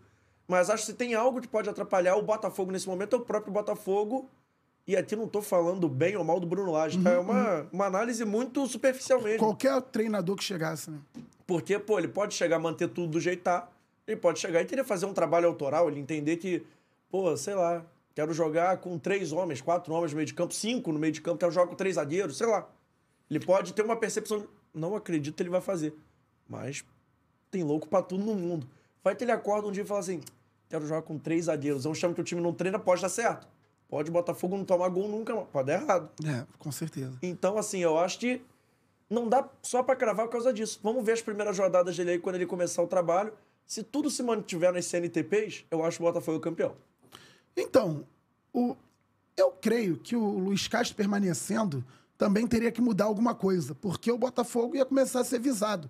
Aliás, é o time mais visado do campeonato agora. É o líder com uma diferença grande. Todo mundo olha para saber como o Botafogo joga e como neutralizar quando enfrentar o Botafogo. Então, mesmo com a permanência do treinador anterior, o Botafogo poderia é, perder pontos e teria que se reinventar dentro da competição. O Bruno Lage tem no histórico essa, essa valência de manter o trabalho. Ele entrou lá no lugar do, do Rui Vitória no Benfica e não mudou o esquema. Ele pode mudar uma estratégia ou outra, mas o esquema em si, ele não mudou. Trabalhou muito no 4-4-2, foi pro Overhampton, no lugar também do Nuno Espírito Santo, português que tinha muita moral lá no clube inglês, e manteve os três zagueiros, aí às vezes fazia linha de cinco, às vezes fazia o 3-4-3, mas em cima da ideia anterior, ele desenvolvia e potencializava o, o time dele. E com o Botafogo pode ser assim também. Tem uma ideia já de jogo e ele pode potencializar. E eu sempre falo, esse time do Botafogo ele pode melhorar bastante. Defensivamente está muito bem e pode ainda melhorar, porque é, nenhum time é perfeito. Mas ofensivamente, Botafogo pode ter mais construções, mais aproximações. Botafogo pode ter mais ultrapassagens. Dá para dá melhorar esse time. Eu não quero aqui falar sobre utopia, mas parecia utópico também ganhar 13 em 15, né? Vendo lá de trás. Então tem como o Bruno Lage potencializar. E eu acredito muito nisso. Ele veio para o Botafogo porque ele acredita no título. Tanto que o contrato é até, 2020, é até dezembro de 2023. E dependendo do que vier a acontecer, ele renova ou não. Aí é outra conversa com o Textor. Mas desde a primeira conversa com o Textor, o Bruno Lage identifica pontos no time do Botafogo. O primeiro papo dos dois durou mais de três horas falando de futebol e do time atual do Botafogo, e o Luiz Castro ainda estava aí, mas sabendo que o Botafogo já conversava com o Laje. Legal, assim, eu acho, eu acho que tem tudo para dar certo de verdade. Eu não tô aqui uhum. botando não, água sei, no show pedir ninguém, eu não. Juro disso. que não. Não, mas é, é, esse pensamento é correto. Porque, porque o Caçapo tava muito bem, assim, mas também não dava pra gente. Porque o Botafogo foi muito rápido no mercado. Mal chegou o Cláudio Caçapa, já tinha Bruno Lage, uhum. chegou o Bruno Lage. Mas o Cláudio Caçapa também é outro, tem seu carisma, hein? Bem demais, né? Tanto que foi levantado pelo time. Pô, a galera can cantando caçapa, caça. Era o torcedor que estava castrado, ficou encaçapado e agora tá, sei lá, tá lajeado, enlajeado, laje. então. Eu vou passar no chat aqui de seus amigos série participando. Boa. Porque eu quero perguntar de Luiz Castro, antes de falar do, do ou de Botafogo. Porque o Thiago Moura falou assim: boa tarde, meus camaradas. Meu grande amigo Fabiano, Fabiano Bandeira hoje está com a voz do Gerson Canhotinha de Louros. Fábio sabe muito. O Elton Arruda, eu fui muito importante lá atrás para você. Eu sei disso, irmão. Ah, não, o Thiago Moura, fui, valeu. Estão se perturbando, por é, isso são amigos. É. Esse chat está sendo mal frequentado, tamo é. junto. E o seu pai diz de título, obrigação, que nada. É só ver o jogo contra o Cuiabá. Não tem nada fácil nesse Brasileirão. Que o Segovinha ajudou a resolver. Ele entrou, ah, deu um bolão ah, pro Luiz ah, Henrique. Pô, Luiz tava com muita vontade de fazer isso, cara. Foi mal. Não tem a menor maturidade. Eu tava me segurando também, não tem jeito. A, a, minha esposa, ela não aguenta mais. Ela vira para mim assim. Aí outro dia, ela, ela gritou comigo. Assim, eu tava em outro ambiente da, do, da casa. Aí ela, Fabiano. Eu falei, o que, que foi? Eu tô quieto agora. Ela, eu tô cantando essa música sozinha. falei, desculpa. Mas ele ajudou a resolver o jogo com o Cuiabá. Deu um bolão pro Luiz Henrique, sofreu o pênalti, o Tiquinho fez o gol. Cara, Primeiro de tudo, quero saber quando é que o Botafogo vai empatar nesse campeonato. O Botafogo é o time que ganha ou perde. Só... Quando deveria ter empatado, foi prejudicado pela arbitragem. No pênalti do Janderson contra o Atlético Paranaense. Verdade. Aí poderia é. rolar um a um ali. Botafogo é o time que não empata, né? É. Isso é bom no campeonato, né, cara? É um, é um time assim que joga para vencer. E aí é melhor você vencer uma do que empatar três, né? Cara, e o mais engraçado, assim, é que o Botafogo tem 39 de 45, pô, baita campanha mas poderia ter, ter 42 tranquilamente, que ele abriu o placar contra o Goiás e tomou a virada do Goiás, foi na zona de rebaixamento. Tem coisas que só acontecem com o Botafogo. E pior que era um jogo para poupar mais jogadores, porque tinha a Copa do Brasil na quarta contra o Atlético Paranaense.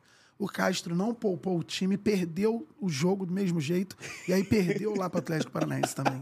É, é querer ser crítico demais, reclamar disso? Eu não sei, mas Perdeu pro Goiás? Que tivesse sido com time reserva, tivesse poupado o time para deixar todo mundo bem pro jogo do Já Sul. que entrou com o time 100% ah, a Vera, com... tem que ganhar, né? Pois é, cara, é brincadeira. Mas tudo bem, todo respeito ao Goiás. O Botafogo Goiás também é uma história muito esquisita. Vamos embora. Mas, cara, falando de Luiz Castro rapidinho. Fabiano Bandeira hoje, aí tampem os ouvidos.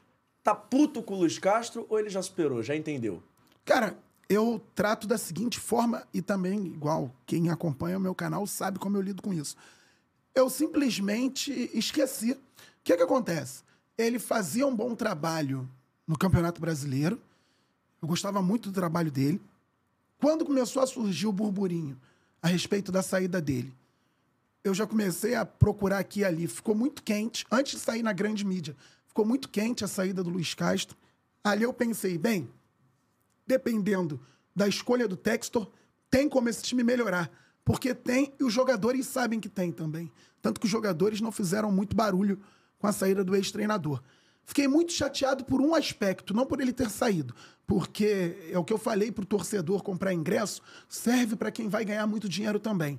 O Luiz Castro poderia ter chegado para o John Texto e falado assim: eu ganho um milhão, eu vou ganhar um milhão na Arábia Saudita, só que eu vou ganhar um bônus de 50 reais por vitória e por conta desse bônus eu quero ir embora. Beleza, tá tranquilo. Torcedor poderia até ficar chateado, eu poderia ficar chateado, mas quer ganhar 50 reais a mais por vitória? Tá no seu direito, pagou a multa, legal, foi embora, tchau, show de bola.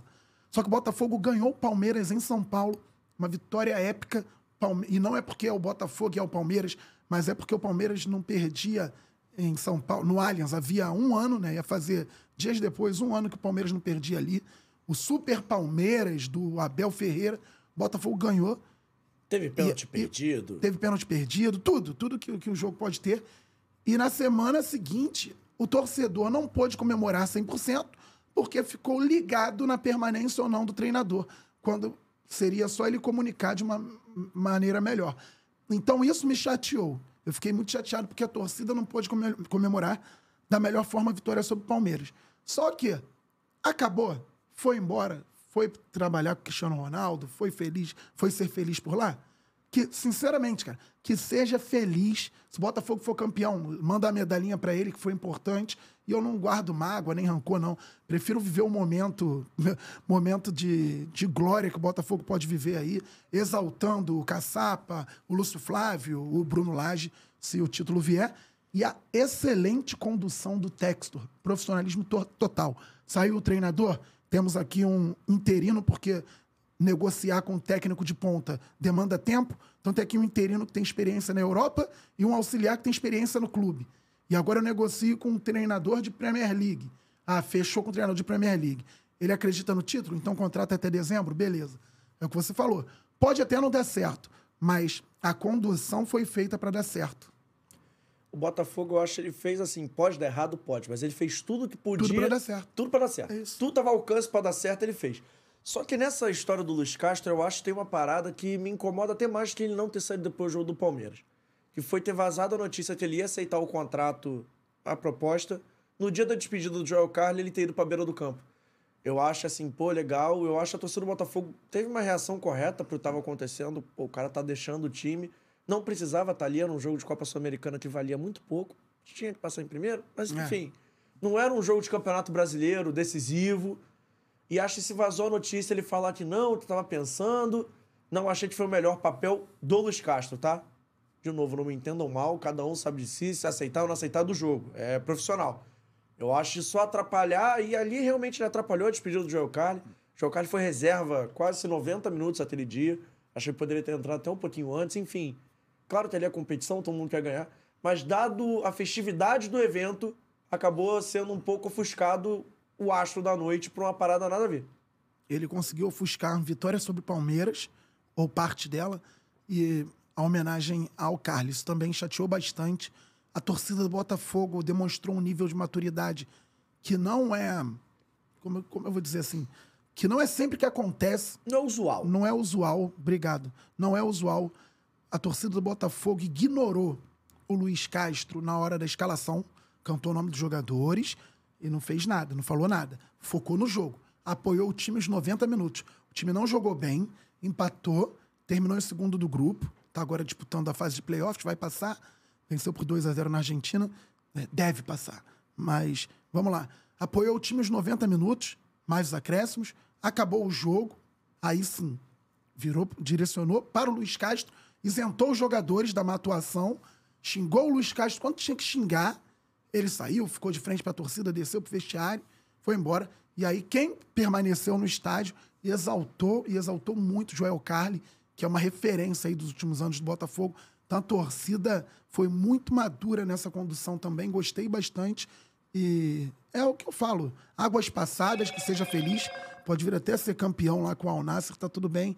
E deixa o Botafogo. Só deixa o Botafogo andar. Cara, é, é, é, o que eu penso, assim. Eu penso isso a respeito de árbitro, de federação, confederação, ex-jogador, dirigente, é, jornalista. Deixa só o Botafogo andar. Não precisa ficar ligado ao Botafogo. Esquece, deixa pra lá, deixa o Botafogo caminhar. É isso que a gente quer.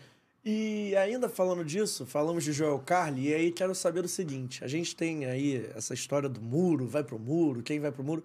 Joel Carli vai pro muro, na sua opinião? Isso gera polêmica na torcida. Pra mim tem que ir, porque eu sei que o Botafogo é o clube dos grandes ídolos, né? Grandes ídolos do futebol mundial, Garrincha, Newton Santos, Jairzinho, Gerson, Zagallo e tantos outros, Didi. E tem os ídolos do Botafogo e até do futebol brasileiro. E tem lá no muro o Afonsinho, o Carlos Roberto, Leônidas, né, os goleiros, Wagner, o, o Jefferson, que é um super ídolo pra gente também, um ídolo recente.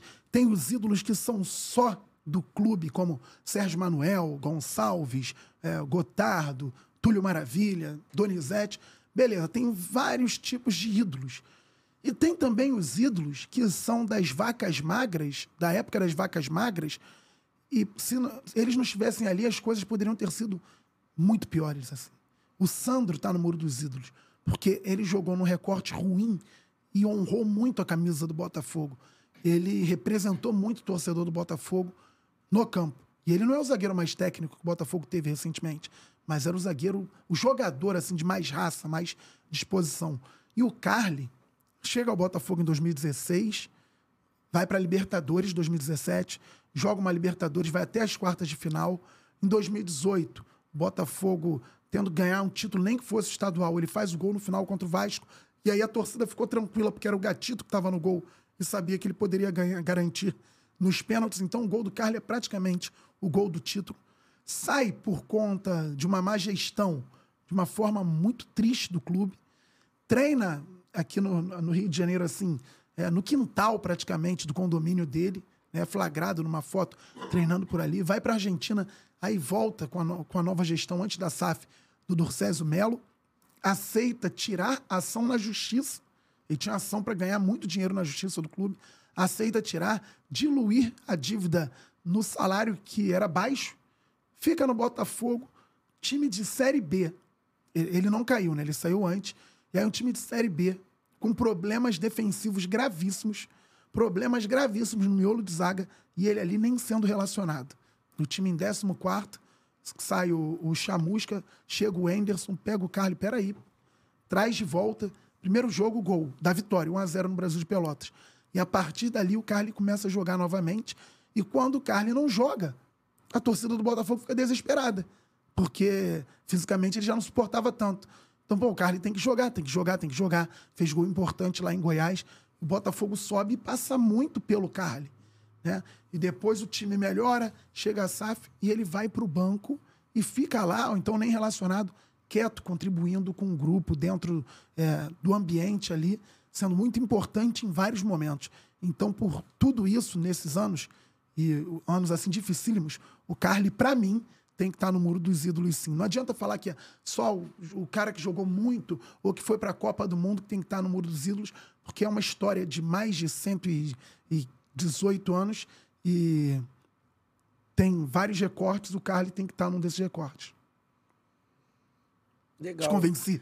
Não, assim, eu acho maneiro. O porque- advogado Fabiano Bandeira. Não, eu acho maneiro porque, assim, não é uma parada que eu tô muito próximo. Então, essa discussão sempre me agrada. Eu sempre pergunto a galera que vem aqui também. Porque eu acho uma parada importante. Eu sei do simbolismo que é estar com um rosto ali no muro dos ídolos.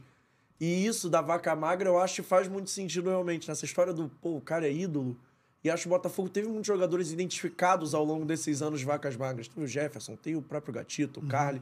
Então, eu acho que esses caras serem valorizados é bonito, assim. Eu acho que eles não têm culpa de jogarem em times ruins. Exatamente. Mas eles têm. Os que eles fizeram. O que eles podiam fazer, eles fizeram. É é isso. O que estava ao alcance, ele- eles fizeram, o Carly fez, e o Carly virou botafoguense mesmo. O filho dele é botafoguense fanático, vai até pra arquibancada. O filho dele é garoto, criança, assim, vai pra arquibancada, não fica só no camarote, não. Vai lá, canta música, é o filho do, do Carly virou fanático pelo O cara, Botafogo. o cara se identificar assim, eu acho uma das paradas mais bonitas. Assim. É um cara de outra cultura, um cara que. O time da vida dele é o Botafogo. Eu não lembro do João Carlos jogando na Argentina por nenhum outro clube, sendo bem sincero. Assim. É. Ele, jogou, ele, ele veio do Quilmes, ficou aqui um tempão, voltou lá, jogou no Aldosivi, dois jogos, três, voltou pro Botafogo. É o Botafogo o time da vida dele. É o Carly do Botafogo e acho que ele vai levar isso. É um cara que vai continuar trabalhando no clube agora que aposentou. Eu acho a história do João Carlos maneira, sempre super me convenceu. E a galera do chat parece que foi convencida também. Opa. Porque o Thiago Moura fala: Sandro é um dos meus grandes ídolos do Botafogo. Fui zagueiro por causa dele. Aquele chute na porta é brabo. E só pra constar, o maior zagueiro que esse Brasil não viu. Confesso eu não lembro do Sandro. E ele o, ainda. O Sandro chegou ao Botafogo em 99. Ah, por isso eu não vi o Sandro É, jogar. você não viu o Sandro Eu sou de jogar. 99. Ah, então, então. E olha, ele chegou. Faz sentido não ter visto o Sandro jogar. Ele chegou ao Botafogo em 99 e o Botafogo disputando Copa do Brasil. Ele fez um gol nas quartas de final contra o Atlético Paranaense lá, de meia bicicleta. Aí o Botafogo foi para os pênaltis e classificou. Na semifinal, ele já demonstrava tanta raça que ele tinha pouco tempo de clube. Semifinal contra o Palmeiras, ele bate, acho que o primeiro pênalti. Ele isola o pênalti, ele bate muito forte o pênalti para fora. E a torcida grita o nome dele. E parece que aquilo ali motiva eles de uma tal forma. O Botafogo passa para a final, depois perde para o Juventude. E ele começa a trazer a torcida para dentro da vida dele também, que ele ficou muito marcado. Ficou muito marcado para ele aquele carinho. E aí ele batia falta muito bem, então ele fazia gol no Flamengo sempre. Ele fazia gol de falta assim de muito longe e demonstrava muita raça. Quando o Botafogo. Aí em 99 o Botafogo não cai, ele faz um gol no Flamengo também, no escanteio, e ele e passa muito por ele a permanência. Então a torcida já idolatra mais. Aí foi, foi, foi. Não sei o que, chegou 2002, o time caiu. Ele foi expulso no último jogo, dava vida em campo, sai do campo, por isso que o Thiago Moura fala do chute na porta. Ele dá um bico na porta do vestiário, ele quebra, bica a garrafa do Gatorade, ele demonstra a insatisfação que o torcedor estava sentindo. E ali eu me senti muito representado, cara. Eu falei, cara, o time tá caindo, mas tem alguém que se importa. Porque a gente sabe como é jogador de futebol, né? Então, é, é, ele se importa mesmo com o Botafogo. Teve proposta para sair, falou para Portugal, falou que só sairia do Botafogo depois de devolver o clube à Série A. Subiu, aí quebrou a porta de brincadeira mesmo. Depois do acesso, ele foi lá, quebrou. Agora eu tô quebrando a porta de felicidade. E o Botafogo subiu. E ele virou um ídolo. Por quê? Porque ele demonstrava essa insatisfação quando o momento estava ruim e muita satisfação no bom momento. E só para concluir, no, no canal lá em 2020, na época da pandemia, eu fiz uma live com eles, duas horas, com o Sandro. Aí ele entrou na live. Pô, foi o momento, aí- hein? Pô, foi o momento. Live o tempo todo, é. Não, mas live assim, live com o cara que teu ídolo, pô, deve ter sido o momento, hein? A, a primeira do canal foi com Jefferson, cara. Que isso. Tô todo arrepiado. Jefferson, Sandro. Mas, pô, com o Sandro foi muito maneiro também. E aí, o Wellington Arruda, esse meu amigo aqui, tava nos comentários e falou assim: Ah, só vou assistir se o Sandro der um chute na porta pra começar a live. Aí o Sandro, o quê? Levantou, foi lá na porta do quarto dele, deu um chute. Agora a gente pode começar. Eu falei, pô, é muito ídolo, cara. Olha só, o Thiago Moura ainda complementa e diz assim: como diz o Medina do setor visitante, João Carlos é muito brabo. Esse homem resolve o problema de falta de água em Cabo Frio no carnaval. É, o Medina é o maior frasista alvinegro. O, Júnior, o Jorge Santos ele fala assim: por exemplo, se o cara tivesse aquele grupo de frouxos de 2020, o time não cairia. Bem capaz. Bem capaz. É o time mais frouxo da história do futebol mundial. Não vou citar nomes por respeito, pode, ter vir, pode vir algum convidado aqui depois, né? Não tem problema, não. Me chamaram de frouxo. Não, aquele time era muito frouxo mesmo. O Carly poderia ter contribuído de alguma forma. O Daniel Coelho fala assim: Daniel Coelho é o Dourado, contagem. Sou mineiro, sou atleticano, Botafogo vai ser campeão brasileiro em 2023. Boa, Daniel. Obrigado. Eu recebo essa sua profecia. Não vou tratar como zica. Esse negócio de zica acabou. Obrigado, um abraço aí. E que o. É atleticano o quê? Do Ga- Galo mesmo? Deve ser, Atlético que era mineiro, né? Ah, então aí que o Galo vá. Depois desse teu comentário, que o Galo vá pra Libertadores, que o Botafogo seja campeão. O Thiago Moura ainda complementa: o Carlos tem que ir pro muro sim, a imagem tem de ser ele dando tapa no escudo. Ah, é.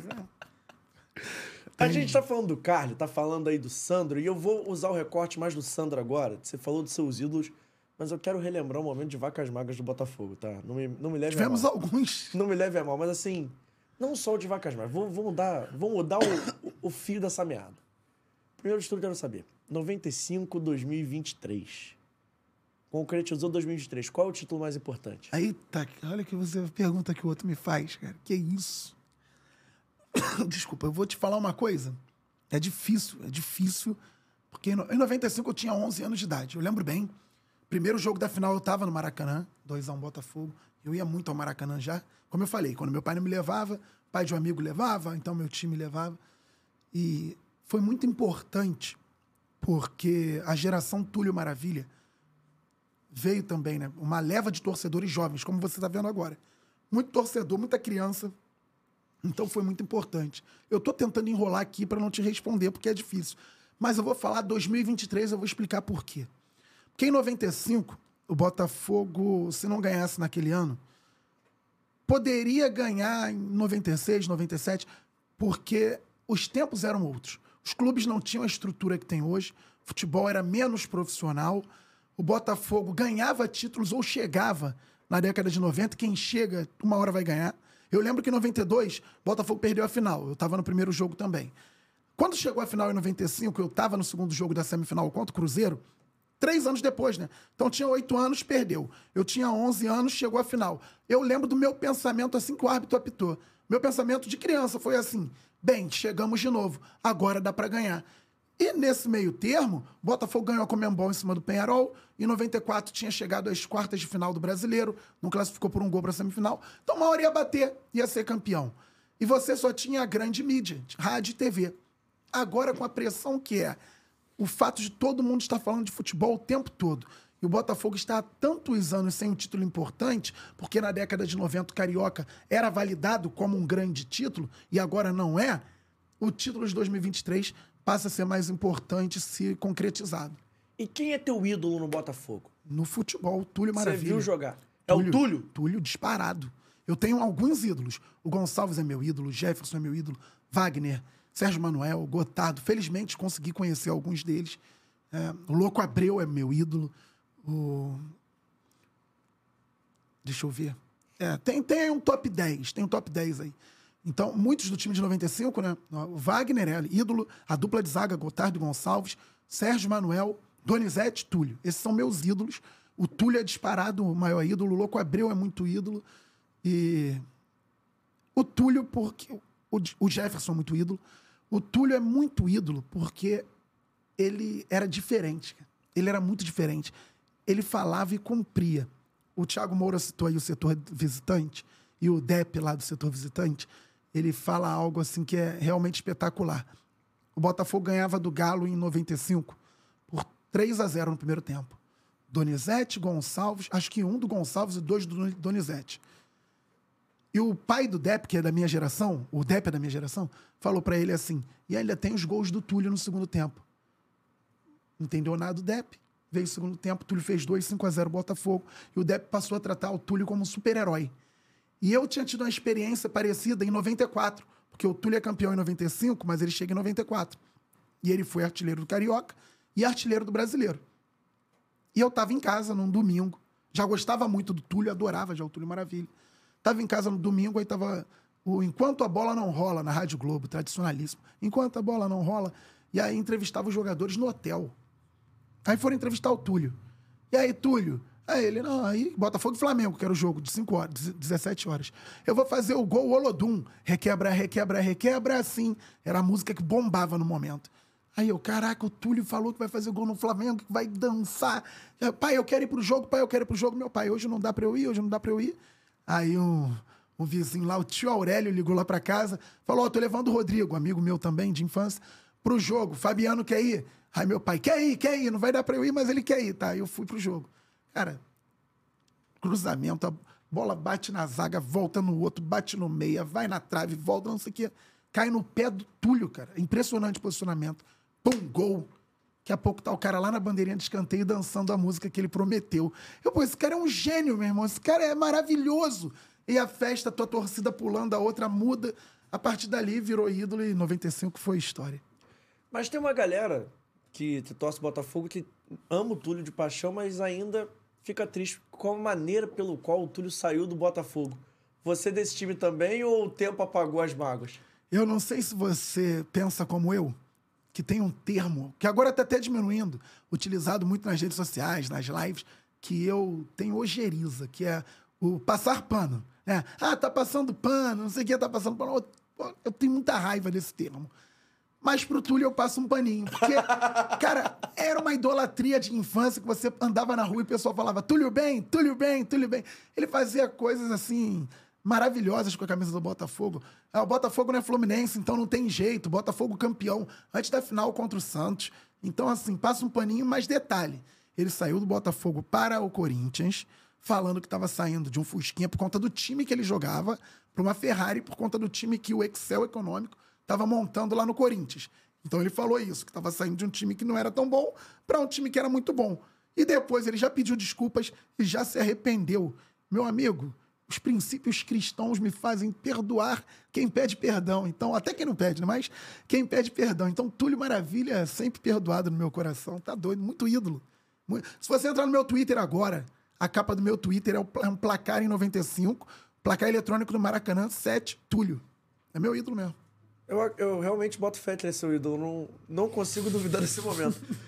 mas então, eu ia perguntar se Túlio ou Tiquinho, mas acho que não vai ter nem, vai ter não, nem mas briga. olha, opa, opa, opa. Tá vendo como é bom conversar?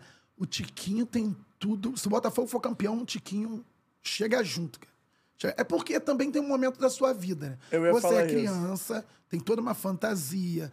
Depois que você é adulto, é, depois que você é, entende as coisas, muitas vezes você não quer nem conhecer os seus ídolos. Para não se decepcionar, porque todo mundo tem é, é, erros, falhas, todo, ninguém é perfeito. Então, muitas vezes você não quer conhecer os seus ídolos. Tem gente desse time de 95 que eu conheci que é meu ídolo e eu nunca pedi uma foto. Já conheci, já conversei, já troquei ideia, já fiz live, mas nunca pedi para tirar uma foto. Não sei qual é a reação, mantenho uma certa distância. Mas o Tiquinho, falando de futebol, ele tem tudo para se tornar um ídolo do Botafogo se for campeão, se ganhar algo grande, uma Sul-Americana, um brasileiro, ou os dois. E tecnicamente ele é um absurdo. Ele é muito bom jogador. O Túlio era diferente. Ele não era ruim, como muitos falam, tecnicamente. Ele, era, ele sabia jogar futebol, só que ele tinha um posicionamento de gênio. Então a bola ia sempre nele. Pegar o primeiro gol da final, de, de o segundo gol, o primeiro dele, né, no 2 a 1 contra o Santos, a bola bate no craque do Santos, que é o Giovani, na cintura. Vai lá no segundo pau, ele só empurra para a rede. Então, o posicionamento dele era magistral. Mas o Tiquinho joga muita bola e tem como se empatar com o Túlio Maravilha. Tiquinho Soares, quer empatar com o Túlio Maravilha no meu coração? Traga esse título junto com o time de 2023, tu vai ver só. Mas o Tiquinho não sei. Mas aí o Tiquinho, você já adulto, já um homem de 39 anos, não é super-herói, né? Não, o Túlio, o Túlio vai ganhar no desempate é, sempre é, que o Túlio é super-herói. o Túlio é super-herói. Mas eu com 39 anos, barba branca na cara, cabelo já cheio de entrada, sigo tirando foto fazendo isso.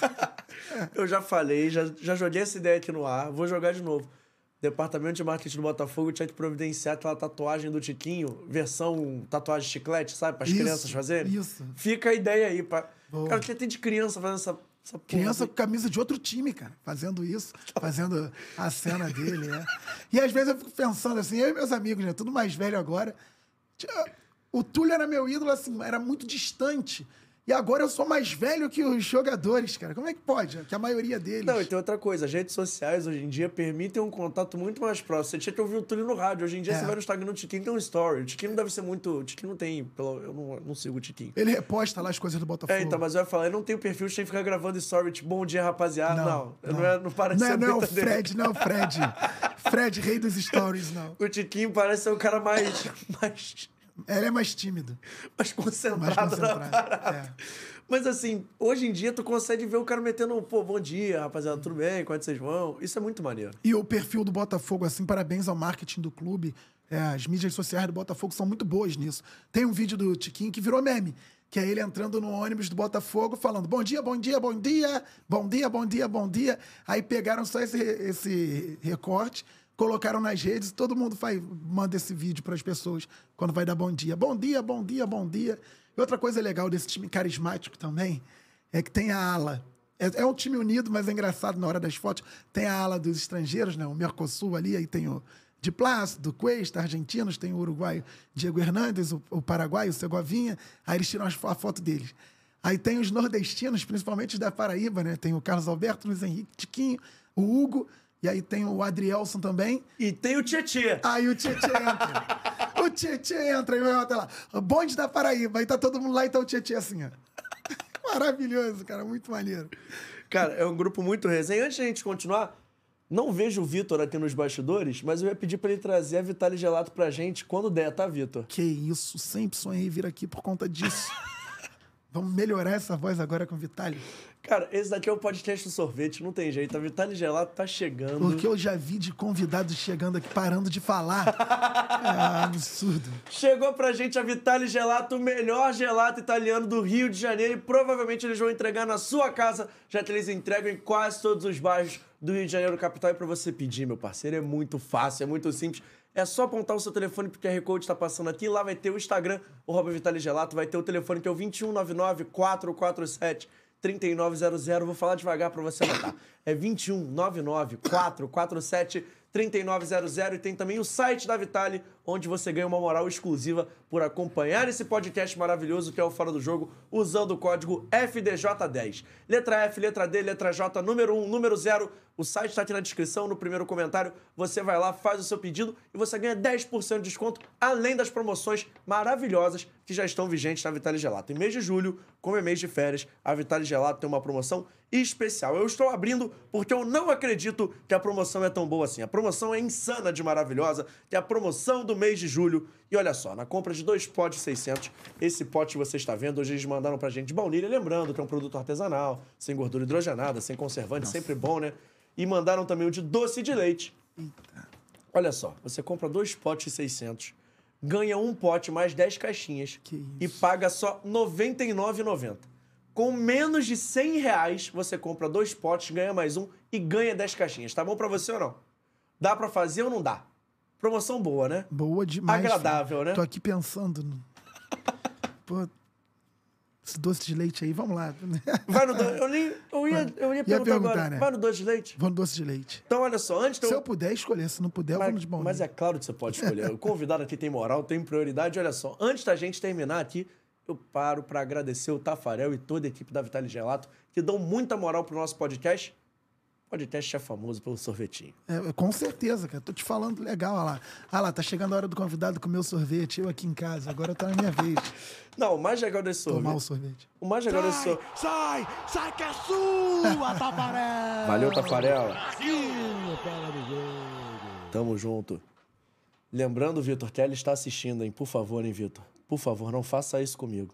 Eu falei pro Tafarel que eu, que eu quero a mais, agora mais potes, que o sorvete tá ficando internacional. É? Outro dia saiu no jornal Record de Portugal, o Anderson Talisca dando entrevista, o frame que os caras usaram, o Talisca segurando o sorvete pra câmera. Ah. Pô, falei, Tafarel, estamos ficando internacional, vai ter que abrir filial na, em Portugal. Portugal, é. Pô, você vai ter que começar a expandir o mercado. Ele começou a rir.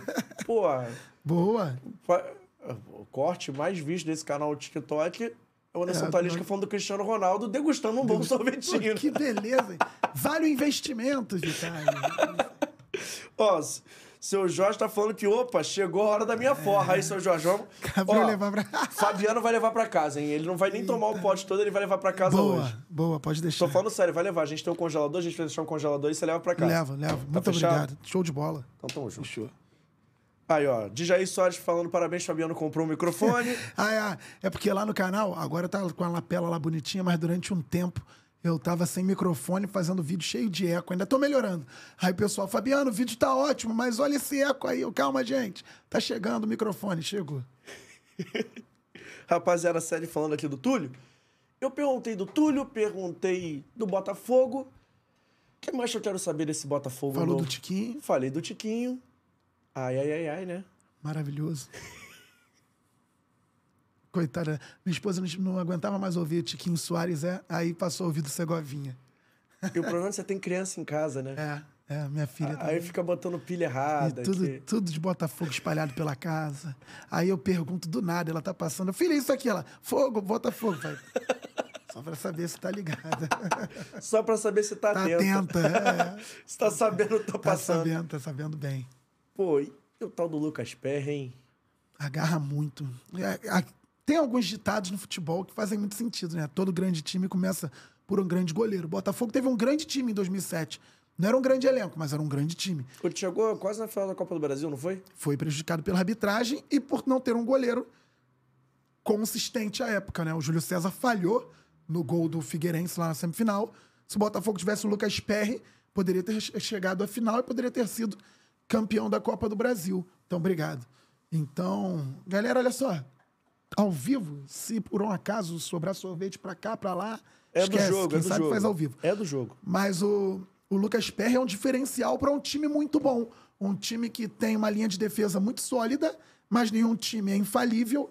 E quando passam pela linha de defesa do Botafogo, o Perry está lá para garantir. Garantiu alguns bons pontos no Campeonato Brasileiro. Só que é aquilo também.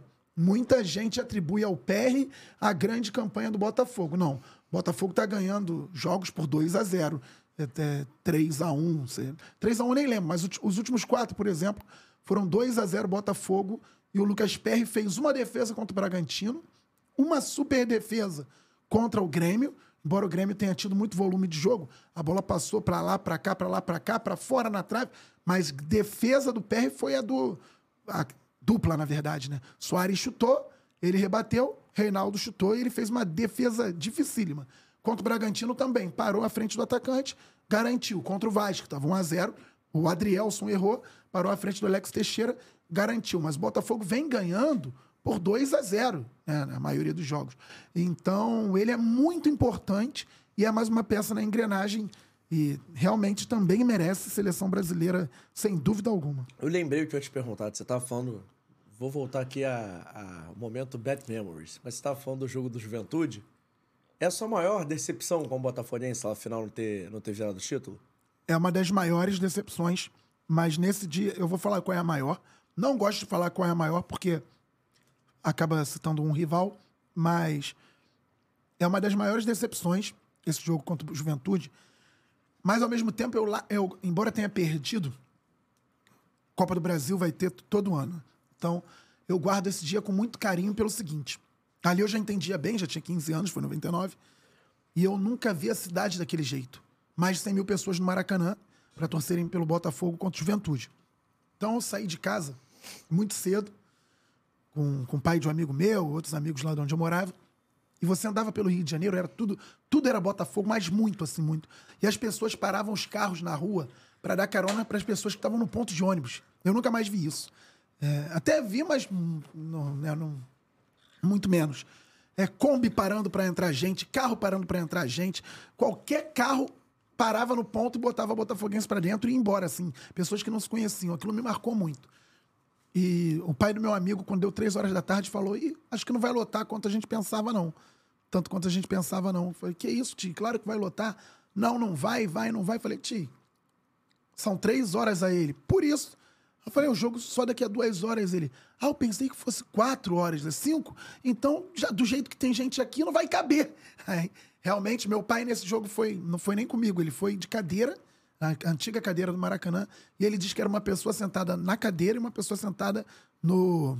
No encosto. No, enco, no encosto, não, no, no. No braço. No braço da. É, isso, no braço da cadeira. Então, tinha muita gente, foi um, um clima no Rio de Janeiro muito diferente naquele dia, muito legal. Então, é chato ter perdido, mas eu guardo com carinho.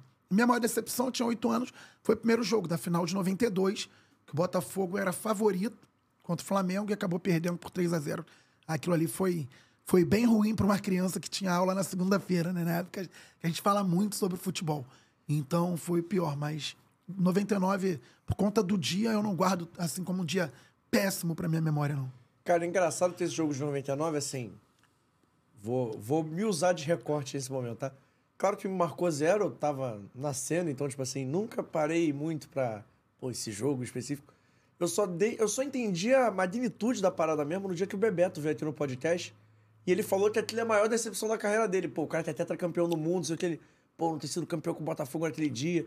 Ficou bolado com o treinador, inclusive, tirou ele. Mas assim, é um jogo realmente emblemático, mesmo com a derrota, né? É. Porque era um estádio todo de Botafogo. A galera do Botafogo comprou o barulho. O título não veio, mas assim, acontece. Ele sempre falou isso, Bebeto. Uma vez eu joguei um futebol com ele, em 2006. Um futebol de um amigo, acabou que ele jogava. E eu perguntei para ele sobre isso. Depois eu tive com ele em outros momentos, mas eu perguntei pro Bebeto sobre esse jogo. A primeira coisa que ele me falou é: o Bebeto jogou no Vasco, no Flamengo. Falou, Fabiano, eu nunca vi o Maracanã daquele jeito. Nunca vi na minha carreira um estádio como estava aquele dia o Maracanã. Tudo preparado para o nosso título. Aquilo foi um absurdo. Aí eu perguntei do treinador. O Gilson Nunes, que entrou com três volantes. O Júnior, que era um volante que tinha vindo da base, que era limitadíssimo, muito limitado. Eu tenho maior cuidado pra falar mal de jogador, cara. Porque é o jogador, família, tudo. É, então ele era limitadíssimo. E o Gilson Nunes colocou ele como um terceiro homem de meio campo e deixou o Rodrigo, que era a sensação do momento, o Rodrigo Beckham, que driblava, finalizava, no banco de reservas. E quando ele bota o Rodrigo, ele tira o Bebeto. Não foi a mesma troca, mas o Bebeto saiu, o Rodrigo entrou, não jogaram juntos. E o Bebeto me falou isso. Eu falava pro Gilson Nunes para deixar o garoto jogar junto comigo. As possibilidades seriam maiores, mas não. Sai o Bebeto, entra o Rodrigo. O Bebeto, antes de sair, quase faz um gol olímpico. Se, o gol, se sai um gol olímpico naquele. Também tem coisa que eu acho que é Deus, cara, sinceramente. Porque sai um gol olímpico do Bebeto naquele dia, eu acho que o Maracanã ia cair. Porque não, não, tinha, não tinha como, é, sei lá, comemorar de outra forma. Assim, acho que o estádio ia abaixo. E o Rodrigo entrou, entrou driblando dois, três, chutou na rede pelo lado de fora, já foi a galera comemorando, mas aí depois todo mundo viu que não foi gol. Então, realmente, o treinador foi muito mal naquele, Foi conservador demais? naquele jogo. conser- Demais, mas muito assim, Respeitando o Juventude, mas assim, na hora do Maracanã, vamos ver. Exagerado. Tinha que ter ido pra cima? Tinha que ter ido pra cima, até foi, mas ficou... Ignorando, ignorando que o tempo já passou, que a gente já sabe o que aconteceu naquela época, tinha que ir pra cima Tinha- mesmo. não, naquela época todo mundo queria o Rodrigo jogando. Ele viveu de cruzamento na área. O zagueiro do Juventude, o Índio, se consagrou naquele dia. O Botafogo até teve chance finalizando, mas cruzou muito mais do que finalizou. Então, o Gilson Nunes deu muito mole. O Botafogo tinha sido prejudicado pela arbitragem lá em Caxias. Dois gols mal anulados, o Bebeto deve ter falado sobre. E aí, aqui no Rio de Janeiro, acabou sendo prejudicado pela falta de ousadia do treinador. Foi muito conservador, então. Foi pessimista. Mu- Nossa, muito, muito. E ele tinha sido campeão do Rio São Paulo no ano anterior com o Bebeto no time. O Bebeto deu um bolão até no primeiro gol do lateral esquerdo, Jefferson. Foi 2 a 2 com o São Paulo, o Botafogo foi campeão. Aí ele saiu, voltou, levou o time à final, chegou na final, recuou. Recuou não, porque o time jogou em cima, mas tirou a mobilidade, tirou a criatividade do time. Tirou o imprevisível. Isso, pois é, que precisaria muito para aquele jogo. Olha só, perguntei quem é teu ídolo no Botafogo, mas eu quero saber quem é o melhor que você viu jogar, assim. Porque ídolo é uma coisa muito. Claro que pode ser a mesma pessoa, mas normalmente tem um cara tecnicamente sobra muito. Você fala assim: caraca, esse maluco aqui era. pica. Quem é o. o melhor que você viu jogar no Botafogo? Clarence Dorff. Nunca vi nada parecido. Era muito diferente, que isso, cara. Jogava muito. Não é meu ídolo, respeito muito. Não é meu ídolo porque ele não fez questão de estar ligado à marca Botafogo por, pelos motivos dele. Respeito a torcida, eu também respeito muito ele, gosto muito dele. Sou feliz com o fato dele ter vestido a nossa camisa, mas foi que eu mais vi jogar assim com a nossa camisa. Sidorf, Dodô, jogou muito também. Dodô tecnicamente era um absurdo. Ídolo do Botafogo, Dodô? Não, do Botafogo não.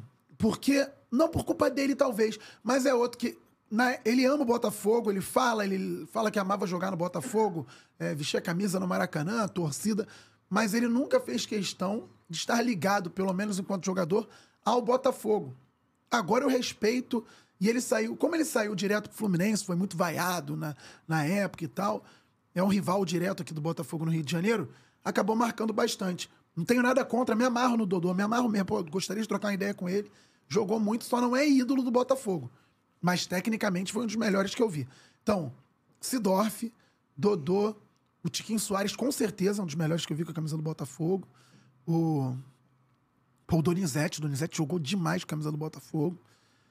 Acho que esses aí, mas o Sidorf foi que eu mais assim. E o Túlio.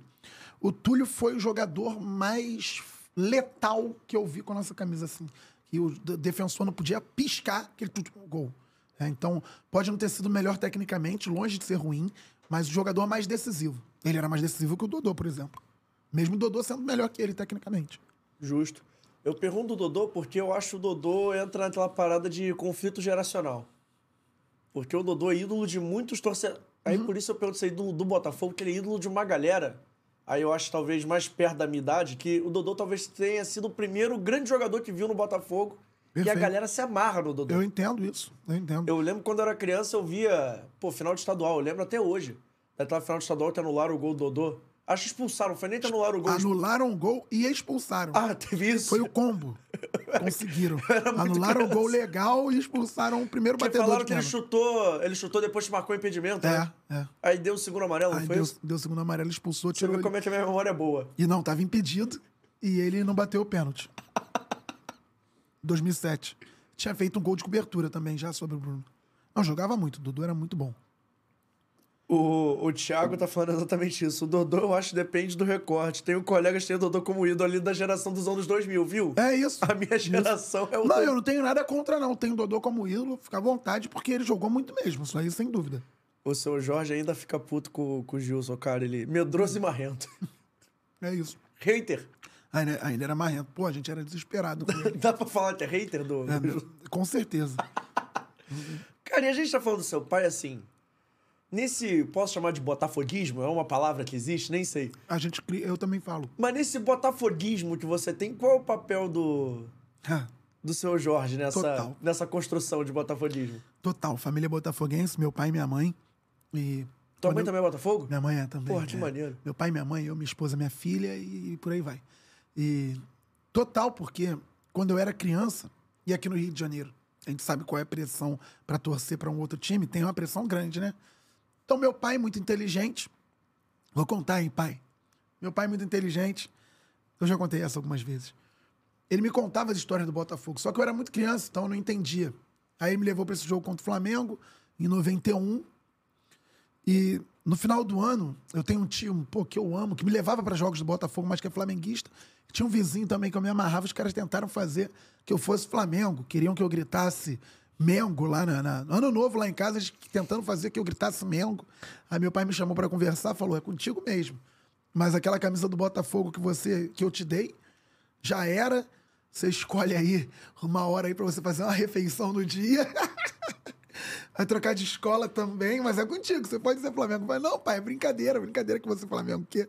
Mas assim, brincadeiras à parte, ele teve papel fundamental me contando todas as histórias de um Botafogo maravilhoso. Então a gente parava para conversar, eu criança, ele ficava contando as histórias da década de 50, de 60. Meu pai é, nasceu, eu nasci em 84, ele nasceu em 54. Então ele contando as histórias da década de 60, de 70, até do período sem título, que o Botafogo tinha grandes times, mas aí outros times tinham times ainda mais fortes, né? outros clubes tinham equipes ainda mais fortes. Então, me encantava assim, as histórias. As histórias do Botafogo são muito bonitas. E os Então, ídolos não- também. Eu não vou viajar não, né? Tem no espaço-tempo. Mas seu pai viu o Gerson jogar? Viu, claro, claro, jogar. claro. Viu, viu, viu. Chegou, não sei se chegou a ver o Mané na- no auge, mas Viu- chegou a ver alguma coisa do Viu Mané. o final do Mané, né? Porque assim, 62 do Mané arrebentando. Meu pai tinha oito anos, que é a idade que eu tinha quando eu Já comecei a ficar de alguma coisa. É. É, viu o final do Mané e como ele morava em Bangu, no final da vida o Mané ia lá em Bangu visitar algumas pessoas e meu pai conversou algumas vezes com ele, com o próprio Garrincha. E, isso é muito engraçado, que o Penido veio aqui no podcast.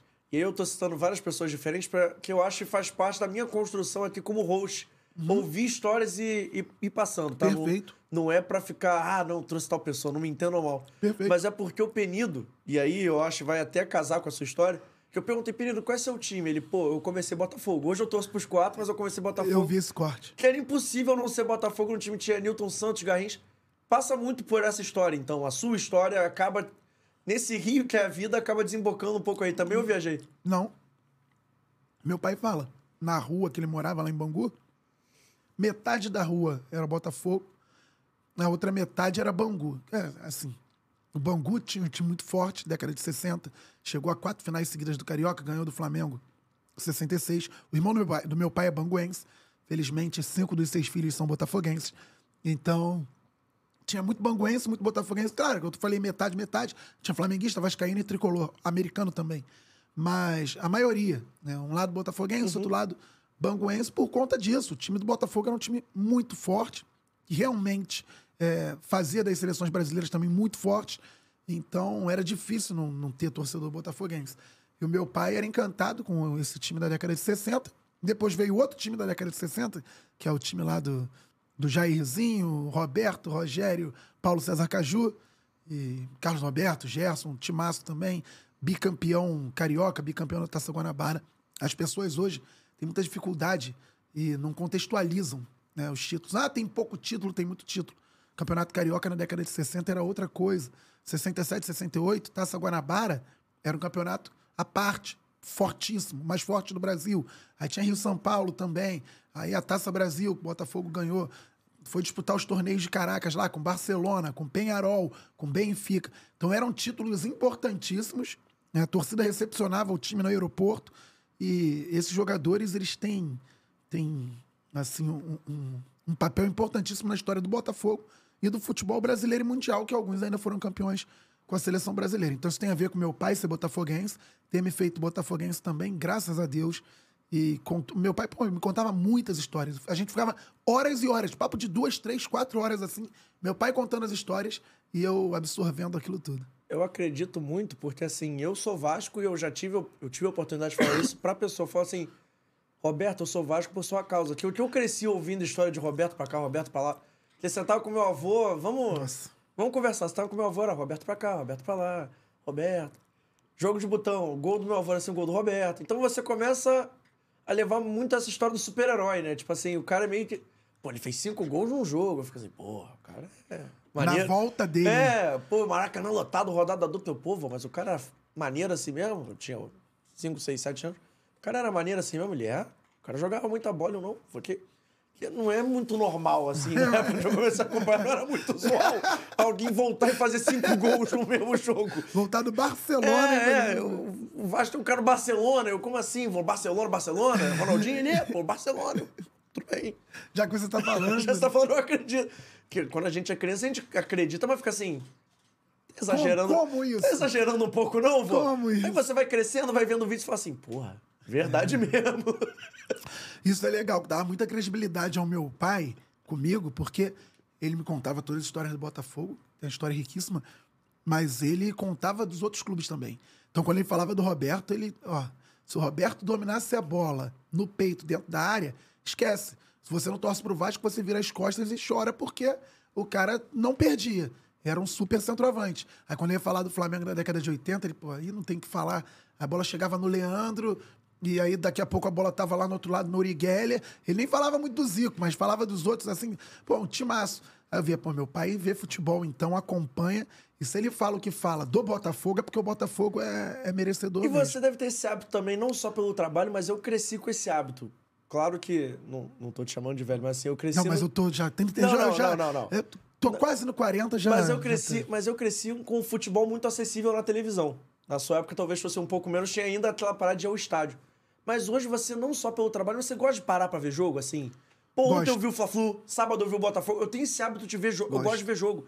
Tá passando o jogo do Palmeiras do Centro e vejo. Eu gosto de ver futebol. Quando eu era novo, eu gostava de ver qualquer jogo. É isso. Qualquer jogo. Era mais raro, via jogo na Band, né? Via muito jogo na Band, eu gostava de ver qualquer jogo. Agora eu tô um pouco mais crítico, então eu gosto de ver jogo, não são todos. Mas até por conta do trabalho, questão de tática, conhecer jogador, conhecer treinador, eu tenho que ver jogo. Então eu paro muito pra ver. Ontem eu vi grande parte do Fla-Flu, não deu pra ver tudo, mas eu gosto sim de, de, de apreciar o bom futebol e entender também. E tem uma coisa engraçada, eu não, não sei se é, eu sou meio maluco. Mas assim, gosto de ver futebol internacional? Gosto. Mas eu gosto muito mais de ver o Brasileirão. Não sei se é porque tá mais perto e, tipo assim, É, pode ser. acaba impactando alguma coisa. Tipo assim, o, pô, o inglês eu paro pra ver. eu paro pra ver, mas é domingo de manhã. É, tem. Pô, 23 anos eu te entendo. Eu te entendo. 23 Não, assim, anos, gosto, domingo de manhã. não gosto de ver, mas nunca é... É. Nunca é o passeio mais acessível acordar cedo pra ver um Premier League. É, né? acordar cedo pra mim, tem- tem que ser o Botafogo pra me tirar a cama cedo, legal. eu, tem que falo- eu odeio esse jogo 11 horas da manhã, meu irmão. Cara, eu sou o maior hater desse jogo 11 horas Quando você tá lá, é legal. O Mas problema é problema, o- o problema é você chegar lá. É Exato. você acordar. Porque, pô, se o jogo é às 11, independente de onde é que você mora, você vai sair de casa o quê? Umas duas horas e meia antes do jogo? no, três é, horas? No máximo, três, três horas antes, é. Assim, padrão. Isso. Padrão. Só três horas antes das 11 é oito. Então, pa- Já acordou 7, 7 15 é, aí, porra, aí tu já acorda meio puto, que é de manhã, né? E no sábado você nunca vai dormir cedo, né? E ai do seu time se não ganhar. Porque se não ganhar, ele estragou o seu domingo duplamente. Putz, Que ele perdeu e ele ainda te fez acordar cedo. Eu odeio esse jogo 11 horas da manhã, É, por isso é. E é um calor desgraçado. Aquele sol. Que Quando- nunca, nunca chove o jogo 11 horas da manhã. Tenho essa É, teoria. nunca chove, É verdade. sempre sol. É- e é sempre aquele sol. Sempre tem a parada pra água. Não, e é uma previsão assim, não, esse final de semana vai chegar uma frente fria, nublado. Você acorda domingo, tá um sol violento, aquele sol que... Não, não, eu odeio o jogo 11 horas da manhã, sou hater. Eu, quando eu tô lá, eu gosto, ó, já tô aqui 11 horas, mas até chegar lá, meu amigo, é difícil mesmo. O jogo 11 horas da manhã não é o pior horário, porque existe o sábado 9 horas. É, rapaz, olha. O é sábado, dúvida, hein? o sábado Mas 9 eu acho é muito ruim. Eu também acho, mas, por exemplo, esse último agora foi maneiro. Também que bota, com o Botafogo bem, pode botar jogo até 3 horas da manhã que a gente vai estar lá. Essa é verdade, né? Então, é, eu não vou nem falar desse último porque eu sou suspeito. Não, mas que foi legal. Eu não gosto de sábado 9, que é ruim da galera ir ao estádio. Exatamente. Que- Só lotou porque o Botafogo é líder com muita distância E, e assim, é ruim, mas não é nem a ida, é a volta. Que é, ruim de voltar, independente de onde é que você mora, é ruim de voltar, tipo assim, meia-noite. É, meia-noite isso é qualquer lugar. Que acaba o jogo, tem que esperar sair, tá, tem trânsito. O tempo que você demora pra chegar em casa. É, não, é tarde mesmo. Só que é, tem a questão financeira aí que tá, tá envolvida Sim. no meio, que é o jogo do sábado às 9 horas. Aí os clubes não reclamam tanto. Mas eu prefiro o domingão 16 horas, tradicional. Domingão 16 horas eu, é muito eu, bom. eu preferia domingo 17 horas, que era o horário dos clássicos, década de 90. Às 16 horas tá bom também. E jogo 18 horas também, sábado, geralmente. Aí show Sábado, de bola. 18h30 é padrão. É, bom, bom também. Bom jogo. Dá- Você curte o sábado, vai pro jogo. Desculpa, e ainda volta E tranquilo. aquilo, o time ganhou, você ganha até um ânimo extra pra curtir o resto do sábado. Pra quem é de sair, é de sair, quem é de jantar, é de jantar. É isso. Que, pô, é Quem maneiro. quer ficar lá na- no entorno do É, estádio, fica lá. Tem sempre alguma coisa. Então não chega tarde em casa. O, de 9 já é ruim. É, verdade. Podia ser, podia ser sábado 8. Eu sou a favor do sábado 8. É, melhor que nove. Pô, 8 já, é ba- 8 já é bacana, já é um horário ruim, mas é um ruim aceitável. É, é melhor que nove, de Pô, fato. esse horário de 9 não colou, bota 8. Começa uma hora mais cedo a rodada, assim, esse jogo das 6, passa pra 5. É. Já quer fazer, já que monta a grade no final de semana, monta a grade um 6, um 4, um... Outro, é, verdade. Começa 8, padrão, beleza, todo mundo feliz. Alô, CBF, detentora dos direitos. Vamos Dá essa moral pra nós. Dá essa moral. Meu parceiro, falando um pouquinho mais de YouTube, Uhum. não posso deixar de falar que também conheço sua figura muito pelos stories de um dos maiores influenciadores do Brasil, que É. sal maior, acompanho também há muito tempo, que é Felipe Neto. Sim. Como é que surgiu essa amizade? É por causa do Botafogo? Como é que é essa história? Conta aí pra gente um Estamos pouquinho. sempre por lá pagando uns micos, fazendo as graças. Então, nós nos conhecemos num grupo do Na verdade, a gente já se conhecia da comunidade do Botafogo no Orkut. Só que a gente praticamente não se falava. O Felipe, a, a comunidade do Botafogo na época do Orkut é algo muito, muito interessante, porque, por exemplo, Thiago Franklin, maior canal do Botafogo no YouTube, era, ele era dessa comunidade.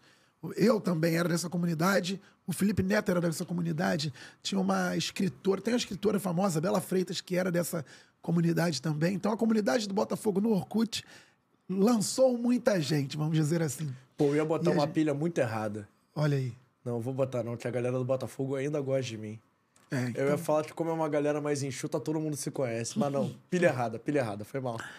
Ainda bem que ele não falou. Se ele falasse, seria cobrado aqui. né? Pilha errada, foi mal, foi mal. É, e aí a gente se conheceu lá no, no- Se conhecia lá na comunidade, no Orkut, mas não se falava, não se falava mesmo. Só que eu sabia quem ele era, ele sabia quem eu era. E aí, num grupo do Botafogo, acho que 2014, cara, tem já, já vai para uns 9, 10 anos de amizade.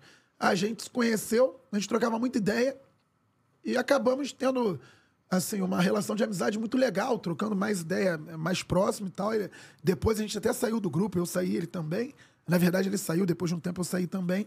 Mas a amizade se manteve. Aí nós começamos a jogar futebol juntos. E depois, pô, minha família, conheceu a família dele e tudo mais. E tem um grupo de amigos botafoguenses também, que ele conhece alguns, até por, por conta dessa amizade comigo. O Brownie, por exemplo, ele conheceu por conta dessa amizade comigo. E, e aí nós construímos uma relação de amizade muito maneira, além Botafogo, além futebol. Assim, de. de tá no dia a dia mesmo. Todo, todo dia a gente troca ideia. É, pô, vê, vê filme, as famílias pô, confraternizam, almoço. Esse ano, o bolo do meu aniversário, a gente comemorou lá na, na casa dele. Então, assim, tem uma amizade muito legal, além Botafogo.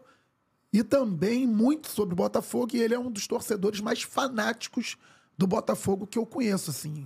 O cara já fez cada coisa. Não tô falando pelo Botafogo na questão só de, de patrocinar, como ele já fez o Botafogo com duas empresas diferentes, não. Ou então de contribuir na época das vacas magras, na contratação do Rafael, por exemplo, financeiramente. Mas o Felipe, ele faz assim, com relação ao Botafogo, muita coisa que a galera não sabe. Papo de desmarcar reunião. Pô, reunião quando ele ainda não tinha o nome que ele tem hoje, reuniões importantíssimas. Ele, não, não, essa eu não posso nesse horário, porque nesse horário tem jogo do Botafogo, jogo do Botafogo, pra mim não dá. Aí ele tem lá a grade do canal dele. A gente sabe como é grade internet, né? Tem a grade lá no canal dele, podcast, não sei o quê. Aí vai ter jogo do Botafogo, aí ele mexe na grade pra ir ao jogo. Tá em todos os jogos, em casa, é, fora de casa, assiste todos. Então é muito fanático mesmo. E tá desesperado porque já falei pra ele, seja otimista, porque ele não tá acreditando no momento que a gente tá vivendo. E ele tá assim, caramba, será que vai acontecer alguma coisa? Não é possível, cara. Esse ano não pode acontecer nada. Não, não. 12 pontos. É o dia todo falando isso. No grupo que a gente tem de amigos que tem um flamenguista que é o primo dele e tem 12 botafoguenses. E aí ele fica o dia todo falando de Botafogo lá, preocupado, mas vai dar certo. O Thiago Moura tá botando pilha errada aqui, falando que os, cinco- os mais de 5 milhões de torcedores não gostariam de mim se eu falasse o que eu pensei, mas eu não falei. Ainda bem, que eu, Exatamente. ainda bem que eu não comentei sobre. Tem muita gente, você falou na brincadeira, mas tem uma galera na internet que descobre que a torcida do Botafogo é grande quando desrespeita o Botafogo ou a torcida. Aí fecha a caixa de comentários. Mas o bom é que eu sou um cara que aqui eu respeito. Não- vocês podem falar tudo, meu eu não respeito. Eu faço live falando do Botafogo. Pô, aqui no canal a gente já recebeu uma galera falando do É Botafogo. verdade. Os cortes vistos da, é da galera do Botafogo. Verdade, A verdade. galera do Botafogo comparece no canal, eu gosto de vocês. Eu, pô. eu falo na moral, eu boto pilha brincando de vez em quando, assim. Também tem que ter uma. Não, lógico, lógico. Porra. Mas até lá no meu canal eu falo isso, cara. Eu falo assim, olha só.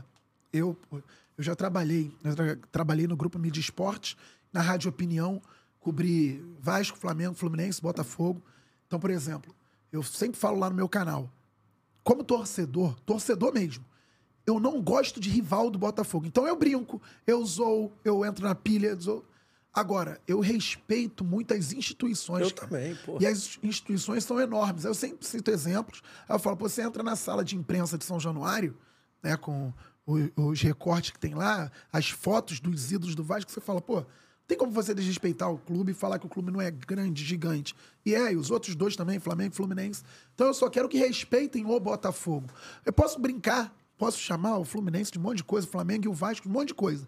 Mas respeito. Na, na hora que estiver falando sério, estiver falando de futebol e tal, respeita. E muitos jornalistas que estão em grande mídia não consegue fazer esse exercício. É só respeitar. Não quer falar, nem fala, então. Mas respeita quando for falar. Só Inclusive, isso. você tá vendo isso agora com o Botafogo? Agora sem nenhuma pilha mesmo? Porque eu- você sabe que na hora de botar pilha eu Não, boto, mas claro. assim, então falando. Já elogiei aqui o time Botafogo pra caramba. As pessoas até ficam putas comigo. Pô, tá falando bem do Botafogo. Eu falar mal como? Time Como é tá não tem jogando como? bem, pô. Não, mas assim. Hoje, o Botafogo tá ocupando um espaço que não era dele há muito tempo. Vamos, vamos botar assim? Vamos Verdade. falar sério? Verdade. Botafogo tá num espaço que não era dele há muito tempo na mídia mesmo. Uhum. É um time líder, 12 pontos, 39 e 45. Perfeito. Então hoje tá ocupando um espaço na grande mídia e você sente isso, que a galera tá sendo obrigada a falar do Botafogo. E obrigada no bom e no mau sentido, assim, porque, pô, o líder tem que ser assunto, mas de vez em quando ainda não é aquela parada. Tem não é gente- aquele tratamento? Tem gente que respeita, que tá falando com o maior prazer, tranquilamente, porque fala de, eh, de todos os clubes de maneira igual, assim, não tem problema nenhum. E no dia a dia, você assistindo na construção ali, você sabe quem fala. Não é falar bem, não, não quero nem que elogie. O problema é que no Botafogo, o Botafoguense não quer que elogie o clube, quer que trate o clube com respeito. Pode criticar.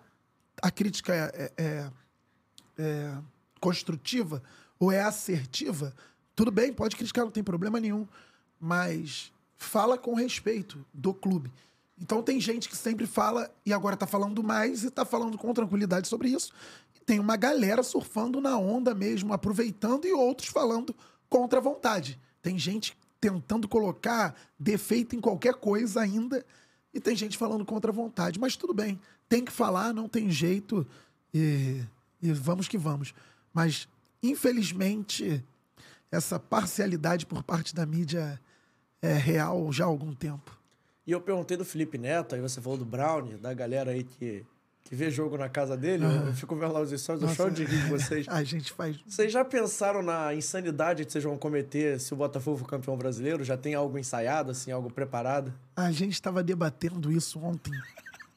Cara, o bom é que parece que eu tô no grupo, mas assim, eu tô perguntando e a gente. É a primeira vez que a gente trocou ideia. a que a gente se verdade, viu. verdade.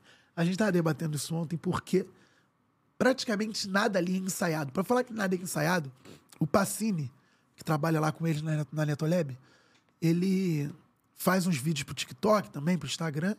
Então, depois da, da vitória, agora ele tá dançando lá, montando as dancinhas. Aí, a única coisa que ele fala é: Fabiano, vem comigo, Brown, vem comigo. E, a gente, e ele bota lá pra filmar, pra botar a dancinha, e a gente começa a dançar de qualquer jeito. É só isso que não é nem um ensaio. Os inimigos do ritmo, né? Completamente. Né? Não é nem um ensaio, é uma programação. Ó. Acabou, ganhou, vamos aqui filmar. E filmamos também no último jogo, depois da vitória contra o Bragantino. É só isso. O resto é tudo maluquice que vai acontecendo, uma coisa em cima da outra, e pula pra lá, e dança pra cá, e zoa, e corre. É uma loucura que acontece. E aí ontem a gente estava debatendo se for campeão ou quando for campeão, o que a gente vai fazer? Ninguém sabe. Ninguém sabe. Ninguém tá conseguindo ainda concatenar essa ideia e vai sair na hora. Eu cheguei a falar para eles que sabe o que vai acontecer? Eu acho que a gente está pensando tanto nisso e a gente está fazendo tanta loucura durante os jogos que quando for campeão, acho que eu vou ficar parado assim, vai. É, é campeão. Agora eu não sei nem o que fazer mais. Mas se for campeão fora de casa, aí é uma pauta sensível aqui. Por favor, a Nath, não brilhe comigo, não me processe. Mas se for campeão fora de casa, há alguma remota chance de repetir o que aconteceu em 95? Gente em cima da asa do avião, gente pulando no avião. Cara, do jeito que a torcida tá, pior que existe isso, mas é o que você falou. É, as autoridades, por Nos anos, favor. nos anos 90 o mundo era mais romântico, né? as Era- coisas eram mais liberadas, Era- né? Caraca, é, é, se você contar, ninguém acredita, né? Bem que tem imagem, né? Subiu, o Túlio olha pro lado, o Sérgio Manuel olha pro lado, tem gente em cima da asa do avião. O piloto falou que pediram para pousar no, no Galeão, aí o Montenegro falou: não, não, não, tem uma galera esperando aqui, eles vão ficar frustrados. Aí o avião pousou com gente na pista, muita gente na pista. Então, eu Um espero, palito- Um sinceramente. palito pra dar errado também, Eu- né? eu- um palito para dar errado. é.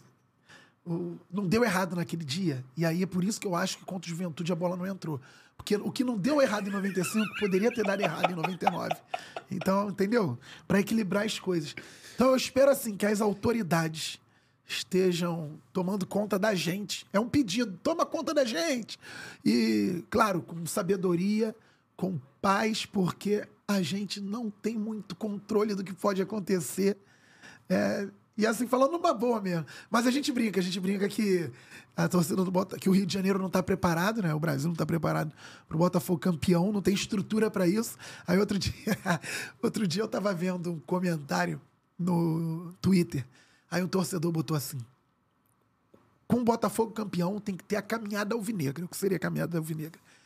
Galera saindo do Newton Santos, caminhando até General Severiano. É longe pra É muito longe, é muito longe. Aí teve uma galera, aí teve uma galera que botou assim: "Pô, eu vou, eu vou, eu vou".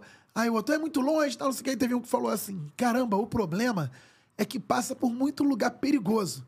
Mas eu vou, vou botar um terno, uma bíblia debaixo do braço, desculpa o termo, vagabundo não mexe. Eu vou andando e vou na caminhada assim".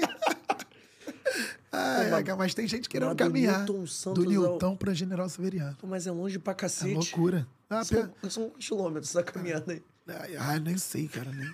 Você, Eu você, tá confirmado na caminhada? Vamos ver, vamos ver. Eu, eu não quero prometer para depois chegar lá, tá cansadão e ser cobrado, né? Mas algumas coisas aí nós vamos fazer. Porque também não vai ser um dia só, né? Eu já falei para minha esposa, falei, cara, olha, você sabe que eu não bebo. Então, se eu sumir por dois dias, pode saber que eu tô bem, eu não tô bêbado. Eu tô bem. Mas sumir. Vou aparecer aí, na, sair para comprar pão, para comprar pão, aparecer aí na quarta-feira, assim. Cara, sabe? mas assim, a caminhada tem que ter uma. Eu já tô aqui sendo seu advogado, eu acho que a caminhada tem que ter algumas. Assim, uns detalhes. Não Aham. precisa ser caminhada a pé. Pode ser uma carreata. Já Quem- melhora. Quem é do a pé vai a pé, quem é do carro vai do carro, Já quem é da melhora. moto é da moto, quem é da bicicleta é da bicicleta. O Boa. importante é participar. E é boa, boa. O gostei. importante é bloquear as vias. Gostei. Isso, isso, gostei. Não sabemos como. Pô, não é isso? Gostei, perfeito. Pega uma via ali, pô, um- uma faixa da linha amarela, vai todo mundo infelidiando. Beleza, do jogo, tá né? bom, é do jogo, é do jogo. Pô, do- ó, 2010, Carioca ainda valia, talvez tenha sido o último assim mais impactante no jogo da cavadinha. Eu fui parar, eu morava em Bangu ainda, eu fui parar no Maracanã de carona com um amigo, vamos pro jogo, aí Botafogo campeão, a gente já tá alucinado, Botafogo campeão. Aí meu amigo ia voltar pra Bangu, falei, você não vai pra sede? Não, não vou, ia voltar pra Bangu. Falei, não, vou pra sede. Aí eu fui parar em General Severiano de ônibus, com outros amigos. Aí, quando tô em General Severiano, já no início da madrugada, eu penso, legal, e agora? Como é que eu volto de Botafogo para Bangu? Aí surgiu um outro maluco amigo meu que tinha ido nos três anos anteriores, tinha dado errado. Aí falou: essa final eu vou ver em juiz de fora. Vou ver em juiz de fora, lá no sítio. Aí tava em juiz de fora. Aí falou: mas se for campeão, eu vou pra sede. Aí acabou o jogo, ele foi para ele saiu de Juiz de fora e foi pra General Severiano comemorar. Ele não foi pro jogo, mas ele foi pra sede comemorar. E depois ele ia voltar pra General Severiano. Mas o Ele ia voltar pra Bangu. não, pra, pra Juiz de Fora, desculpa, pra Juiz de Fora. Mas o pai dele, que era taxista, ia voltar pra Bangu. Aí eu voltei no táxi do pai dele.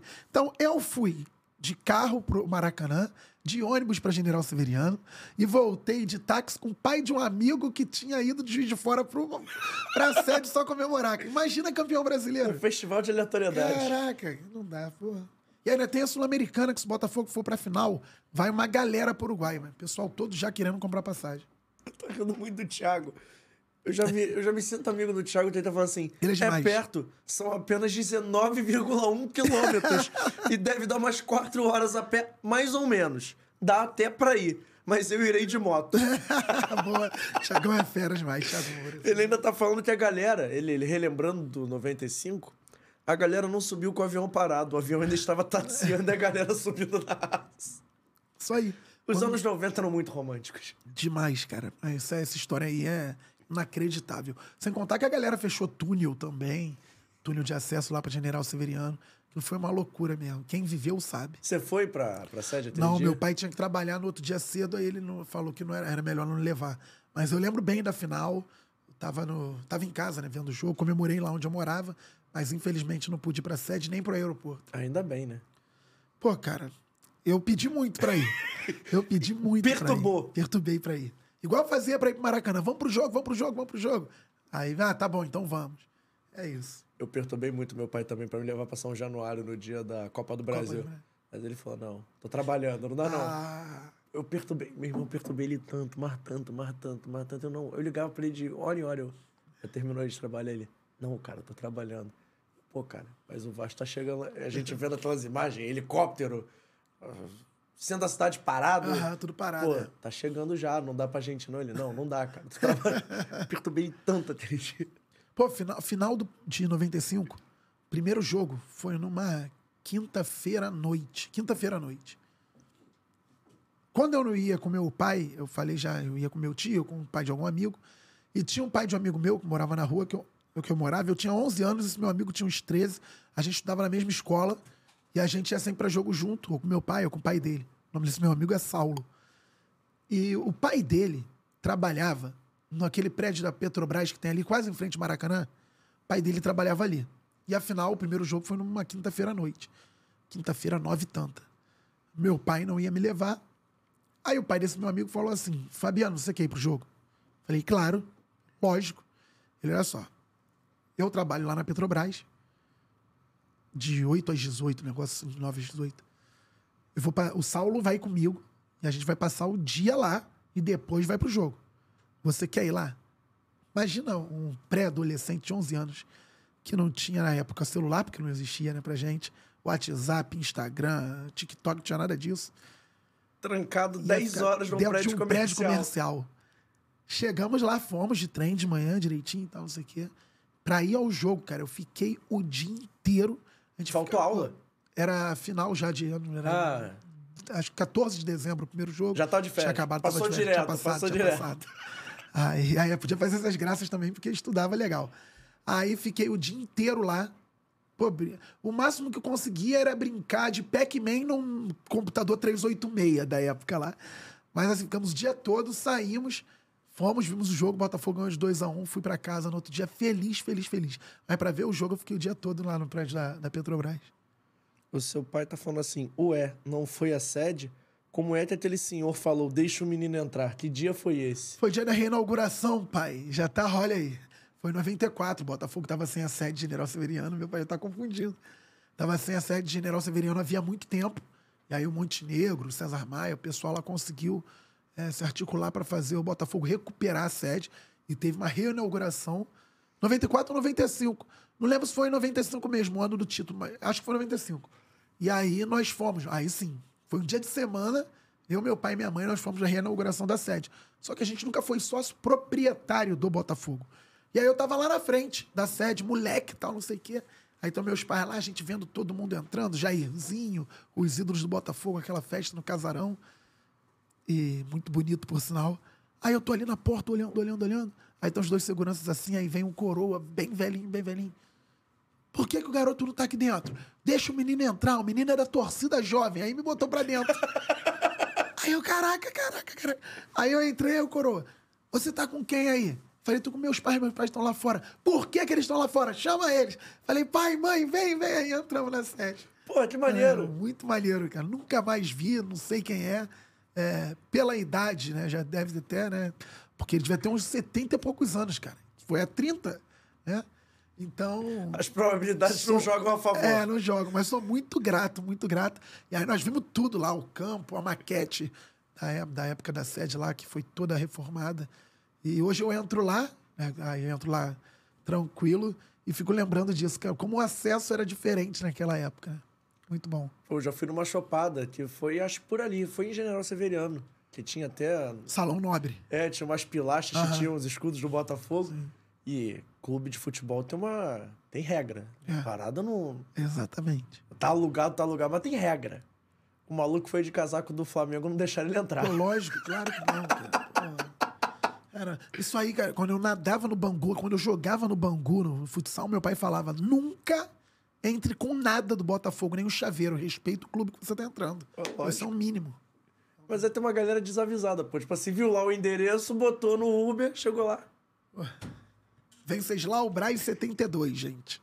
Sede do Botafogo. Nunca mais se engane. Teve até dois gringos, que aí gringo, pô. Não Aí- sei como é que eles chegaram ali, naquele momento. Os dois fantasiados, todo mundo, camisa, short, não sei o quê. Aí o segurança. Aí o cara veio falar comigo, tipo assim, pô, que absurdo. Eu falei, amigo, Clube de futebol, pô. Ele é mais clube grande. que respeito, isso. respeito, querido. Não dá, não dá pra ser Pô, que assim. loucura. Ninguém avisou os caras também, sacanagem. pois é, mano. Tem que botar, não pode pra. A Ludmilla fez É. isso. Deu mó, deu mó caô, inclusive. Deu mó celeuma. Quem foi? Teve só um. Ah, o Nicolas Prates, parceiro, ator. Ele foi, camisa do Botafogo. Se ele for de, pô, de Botafogo, tu pode ir, porra. Mas não podia, não. acho que Ah, não mas- podia, mas- não. O estádio do O Botafogo. Nicolas Prates Ah. foi de Botafogo. Mandou bem. Aí eu vou ser obrigado. O cara tá. É o, é o dono da casa, né? Ninguém vai. O segurança assim, ah, não, você tá de Botafogo. É, não É tipo tu fazer um pagode em São Januário, o cara, ah, não, tá de Vasco? Não. Não, Vasco não é verdade. Não, tem como tu barrar o cara tentar. É que ela botou lá time de futebol. É que ia dar muito trabalho botar time de futebol. É, menos Botafogo. exceto Botafogo. Pô, aí, aí pessoal, obrigado. Burocracia. Burocracia. Burocra... A burocracia te dá. Deixa eu rolar. Aí, ó. Pô, o Thiago tem umas histórias boas contigo. Ele falou assim: e anos depois, e depois de anos, o Fabiano Bandeira fez a galera correr pra dentro da sede. Real. Naquela parada do John Texton, foi você? Então, você sabe que eu dei aquele furo sobre a assinatura da SAF, né? Aham. O primeiro que falou no- nas redes sociais, eu falei, Botafogo assina pela SAF, tal, John Textor. E como é que foi pra você aí? Conte também os bastidores jornalísticos da coisa. Vou contar tudo, então, até chegar no que o Thiago Moura falou. É, tava cobrindo essa questão do Botafogo é, envolvido com a SAF desde 2020. Era SA ainda, eu cobria os bastidores, torcida desesperada, querendo saber o que, que ia acontecer, pessoal preocupado com os amadores é, que trabalhavam à frente do Botafogo naqueles tempos. E eu falava, não, calma, pessoal, eu tô, eu tô apurando isso, tô apurando. Tem, tem pessoas profissionais que abriram mão das vidas pessoais. E é verdade. Para que isso andasse, foi andando, andando, andando, até que chegou dezembro de 2021. Começou a ficar mais quente o burburinho do Botafogo a é, vender a, a SAF. E começou a sair. O Rizek começou a falar no Sport TV a respeito e tal. Fiz contato aqui, ali, ali, tum, tum, tum. Cheguei ao nome, cheguei ao nome do investidor, ao nome do John Textor. E na apuração final ali, na carta na manga, tum, tum, consegui. Ó, vai assinar agora. Segura aí, quando assinar. Falei, então beleza. Aí eu peguei o furo, quando assinou, assim, eu fui primeiro a saber. Fiquei sabendo até que tinha gente que estava lá que não sabia e eu já sabia. Eu sabia, eu confirmei a informação. Falei, puxa, que maravilha. 24 de dezembro de 2021. Eu tremia por conta do nervosismo do meu time. E a sede é Natal. E, é, não, isso aí de, para depois, era três e pouca da tarde, eu tremia por conta do Botafogo, a emoção do seu Botafogo e da notícia que eu ia dar. Aí não ia dar pra eu ir ao canal, fazer vídeo, montar live, nada disso, porque ia estourar rapidinho. Então eu tinha que dar informação. Aí dei a informação no Twitter. Foi uma loucura o Twitter. Fabiano, volta aqui. Fabiano, o celular não parava, um monte de jornalista ligando pra confirmar. Fabiano, cadê você? É verdade isso? É verdade? Aí, pessoal, é verdade. Fabiano não brinca com essas coisas. Sei que tem. Eu sempre falo lá no canal, tem informação, mas não é o carro-chefe. Análise tática, eu gosto muito. Opinião, informação também. Só que essa informação foi a principal aí dos últimos anos. E eu tive a honra, graças a Deus, de, de dar em primeira mão. E aí, beleza. Aí foi aquela loucura toda. E realmente veio a SAF. Só que precisava passar no Conselho Deliberativo e na Assembleia Geral de Sócios. Aí, no dia que teve a principal votação, a sede estava lotada, pessoal fora da sede, a torcida fora da sede. E a gente estava fazendo a cobertura do lado de dentro. É, pô, um show da torcida, sinalizador, pessoal cantando. Eu estava fazendo live, comecei a fazer a live. E aí tô cobrindo a torcida e tal, e começou a votação lá dentro. E eu tô aqui fora com a torcida, pam, pam, pam. Quando começou a contagem, eu fui lá para dentro. É isso que o Thiago falou. Fui lá para dentro da sede, no meio da live. Aí tô, pam, pam, pam, ó, tá, aprovou, porque aprovou por muito, assim, 98%. Aprovou. Eu saio fazendo a live, né? tá tudo tranquilo ali fora. Chego na sacada ali do casarão. Aprovou com a live, aprovou, aprovou, aprovou.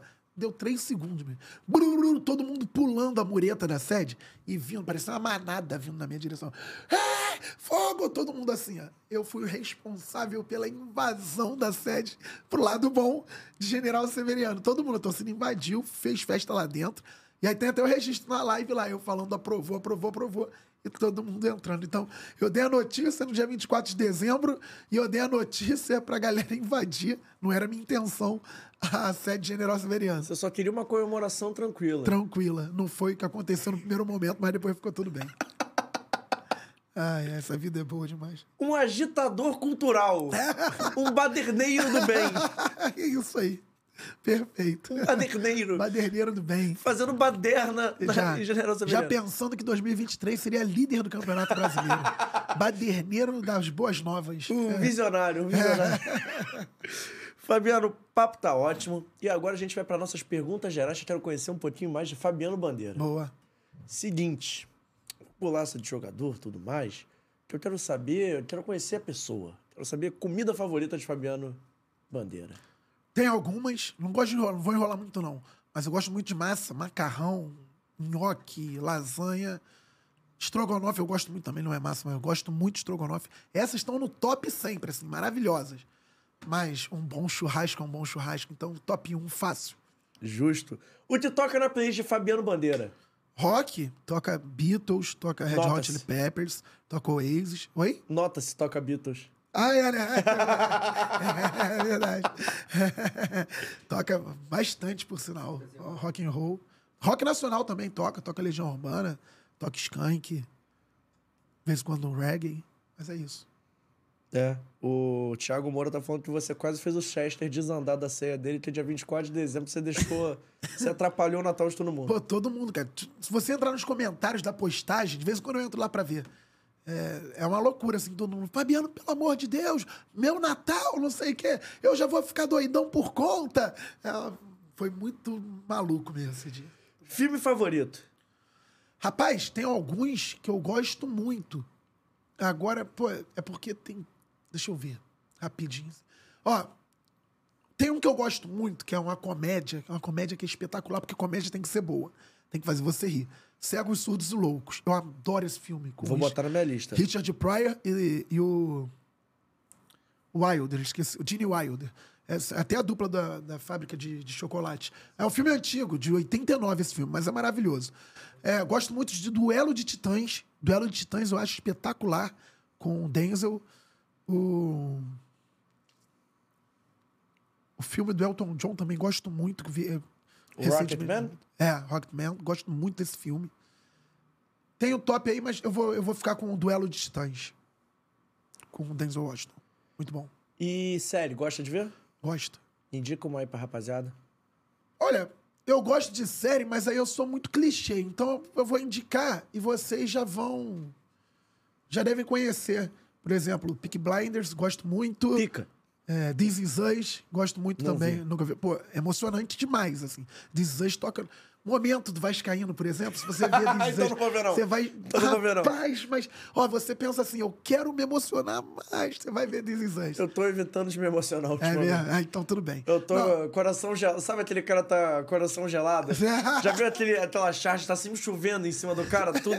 Sou eu. Eu tô. Então, então fica no Peak, Bli Peak Blinders mesmo, é melhor. Eu tô free calculista, meu irmão. Free calculista. Free calculista. Não, Peak Blinders é muito boa. This Is Us também.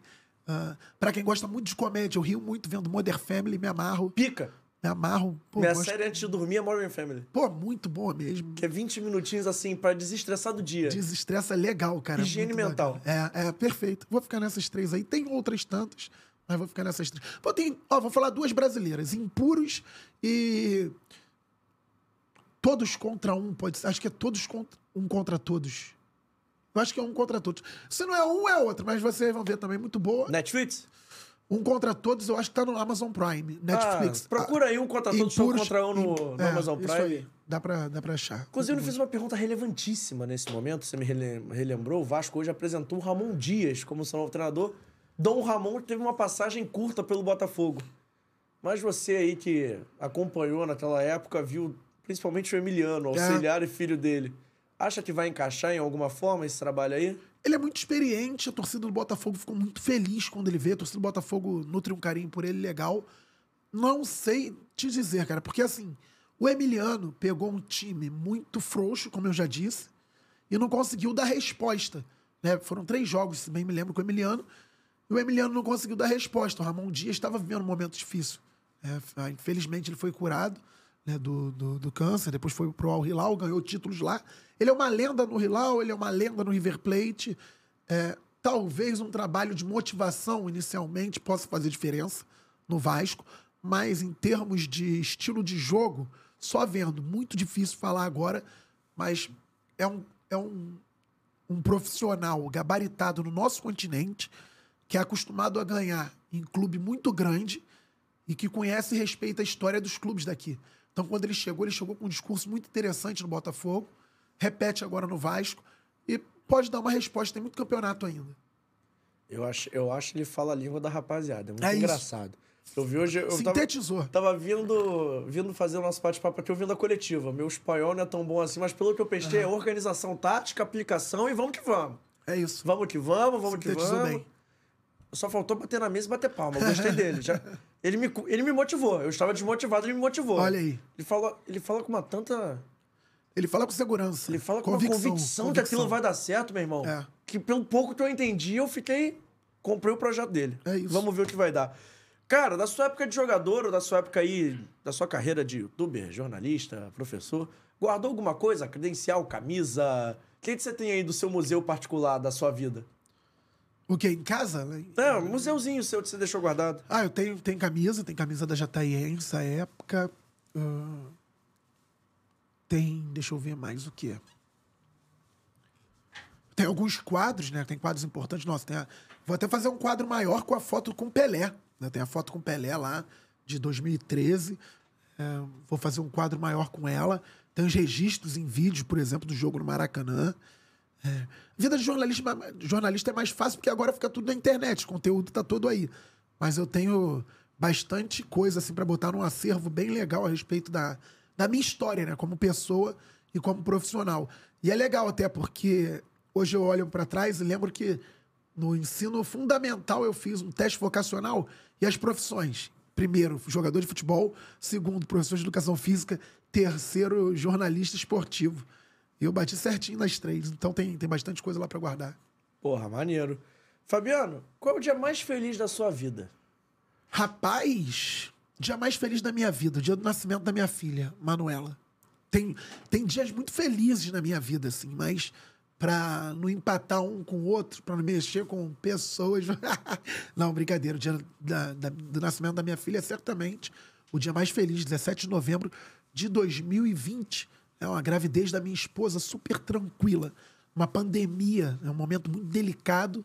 E graças a Deus a minha esposa teve uma gravidez muito tranquila, um parto muito tranquilo. Nasceu uma criança super alegre, super feliz. Então, 17 de novembro de 2020. E pra terminar, eu começo perguntando quem é o Fabiano. E a última pergunta é: o que seria se não fosse? E aí eu vou usar um comunicador, pode ser? Vamos fechar no comunicador? Vamos lá. O tá, que se- fa- fala, que eu tava aqui ainda raciocinando sobre O dia que seria se Vamos não lá. fosse Ah, comunicador? tá, tá. Posso chamar de comunicador no final das contas? Pode? Acho que. Vamos, vamos fechar nessa? Vamos, vamos ficar. É que você é um cara que faz muita coisa. É verdade. Ex-jogador, comunicador. Hoje em dia tá assim, né? Dá pra fazer bastante coisa, tá tranquilo. Mas teve pergunta anterior a essa, desculpa. Não, foi só essa Se eu mesmo. não fosse comunicador, o É que eu porque eu seria? começo perguntando quem é, tipo assim, quem é o cara fora do jogo, e a última pergunta é o que seria se não fosse. Se não fosse comu- comunicador? Bem, eu tentei ser, mas até mesmo se eu tivesse conseguido chegar aos grandes palcos ou aos grandes clubes como jogador, tem um limite à carreira, eu teria que continuar. Então, deixa eu falar. Se não fosse comunicador, tá aí, uma boa pergunta. Hoje eu não me vejo fora disso, interessante, não parei para raciocinar sobre. Mas eu vou ficar com com um professor, que é uma espécie de comunicador também, mas para um público limitado. Então vou ficar com, com um professor. Professor tá justo. Poderia pensar em outras coisas, mas eu ficaria com um professor no momento. Fechado. Olha pra tela câmera ali, né? Fala suas redes sociais, onde é que o pessoal encontra o trabalho do Boa. Fabiano no YouTube. Por favor. Bom, no Twitter você me encontra no arroba Fabiano Bandeira. Só colocar aí, arroba Fabiano Bandeira. Coloco muita coisa a respeito de futebol, principalmente Botafogo lá. Brinco também, tem os trocadilhos infames, um mais ridículo que o outro. Você pode chegar lá, trocar uma ideia, arroba Fabiano Bandeira. Instagram, arroba Fabiano Bandeira 10. Né? Arroba Fabiano Bandeira 10, aquela boleirada, né? De quem jogou bola. Deveria ser Fabiano barra. Bandeira 8. É, também Segundo poderia. volante. Mas é A, a 10, a 10 era muito legal. Arroba Fabiano Bandeira 10 no Instagram e no YouTube. Falo sempre sobre o Botafogo. Canal Fabiano Bandeira. Canal Fabiano Bandeira, só digitar no YouTube. Fabiano Bandeira, já aparece meu canal lá. Estamos indo para 45 mil inscritos. Estamos pertinho, então se inscreva. Em breve, novidades também. Espero trazer algumas novidades no TikTok e no Instagram com relação ao futebol no geral. Muito em breve, ainda vou. Eu já ia perguntar se Eu- ia ter dancinha. Não, agora não. Agora não. Deixa o Botafogo ganhar. Quando o Botafogo ganha, a gente fica desinibido. Agora não, agora estamos num dia normal tal. Tá. Irmão, prazer ter te conhecido. Tamo junto. Desculpa qualquer coisa, espero que você Nada. tenha curtido o papo. Volte mais vezes. Com certeza. Só chamar. Casa já é sua, espero que você tenha curtido mesmo, de coração. Dá pra falar pros amigos virem aqui? Tranquilamente, galera. Eu que ah, sou um, né, um espectador assíduo, antes de entrarmos no ar, eu estava falando aqui com o JP que assisto aí no ar. Eu fiz, que- Coitado. fiz questão de falar no Coitado. ar que eu tinha visto do Borges, do Maicon, que são parceiros, né? Que eu joguei bola junto. Então, tinha visto outros também. Me senti muito bem. Fiquei feliz com o convite, de verdade. É, muito, muito satisfeito com o convite. E mandar um abraço aí para todo mundo. E siga aqui, ó, fora do jogo. Like, superchat quando puder também. Isso contribui muito, muito, muito com o crescimento do canal. A galera sabe, eu peço isso todo dia lá no canal. Então se inscreva, porque aqui a resenha é muito boa. Fiquei muito feliz mesmo de ter sido chamado. Um abraço para todo mundo e desculpa se falei muito. Tamo Nada, junto. você falou pouco. Gente, aqui passou voando. Foram duas horas e meia voando, tá? Mas que isso, Já cara. são quatro horas da tarde, cara. Caraca, muito rápido mesmo. Muito rápido. Começou e, pô, obrigado mesmo de coração. Foi um Nada, prazer que ter te conhecido. E já estou ansioso pro seu retorno aos gramados. Opa, vou voltar, vou voltar. Perder um peso um pouquinho, recuperar o joelho. E muito em breve.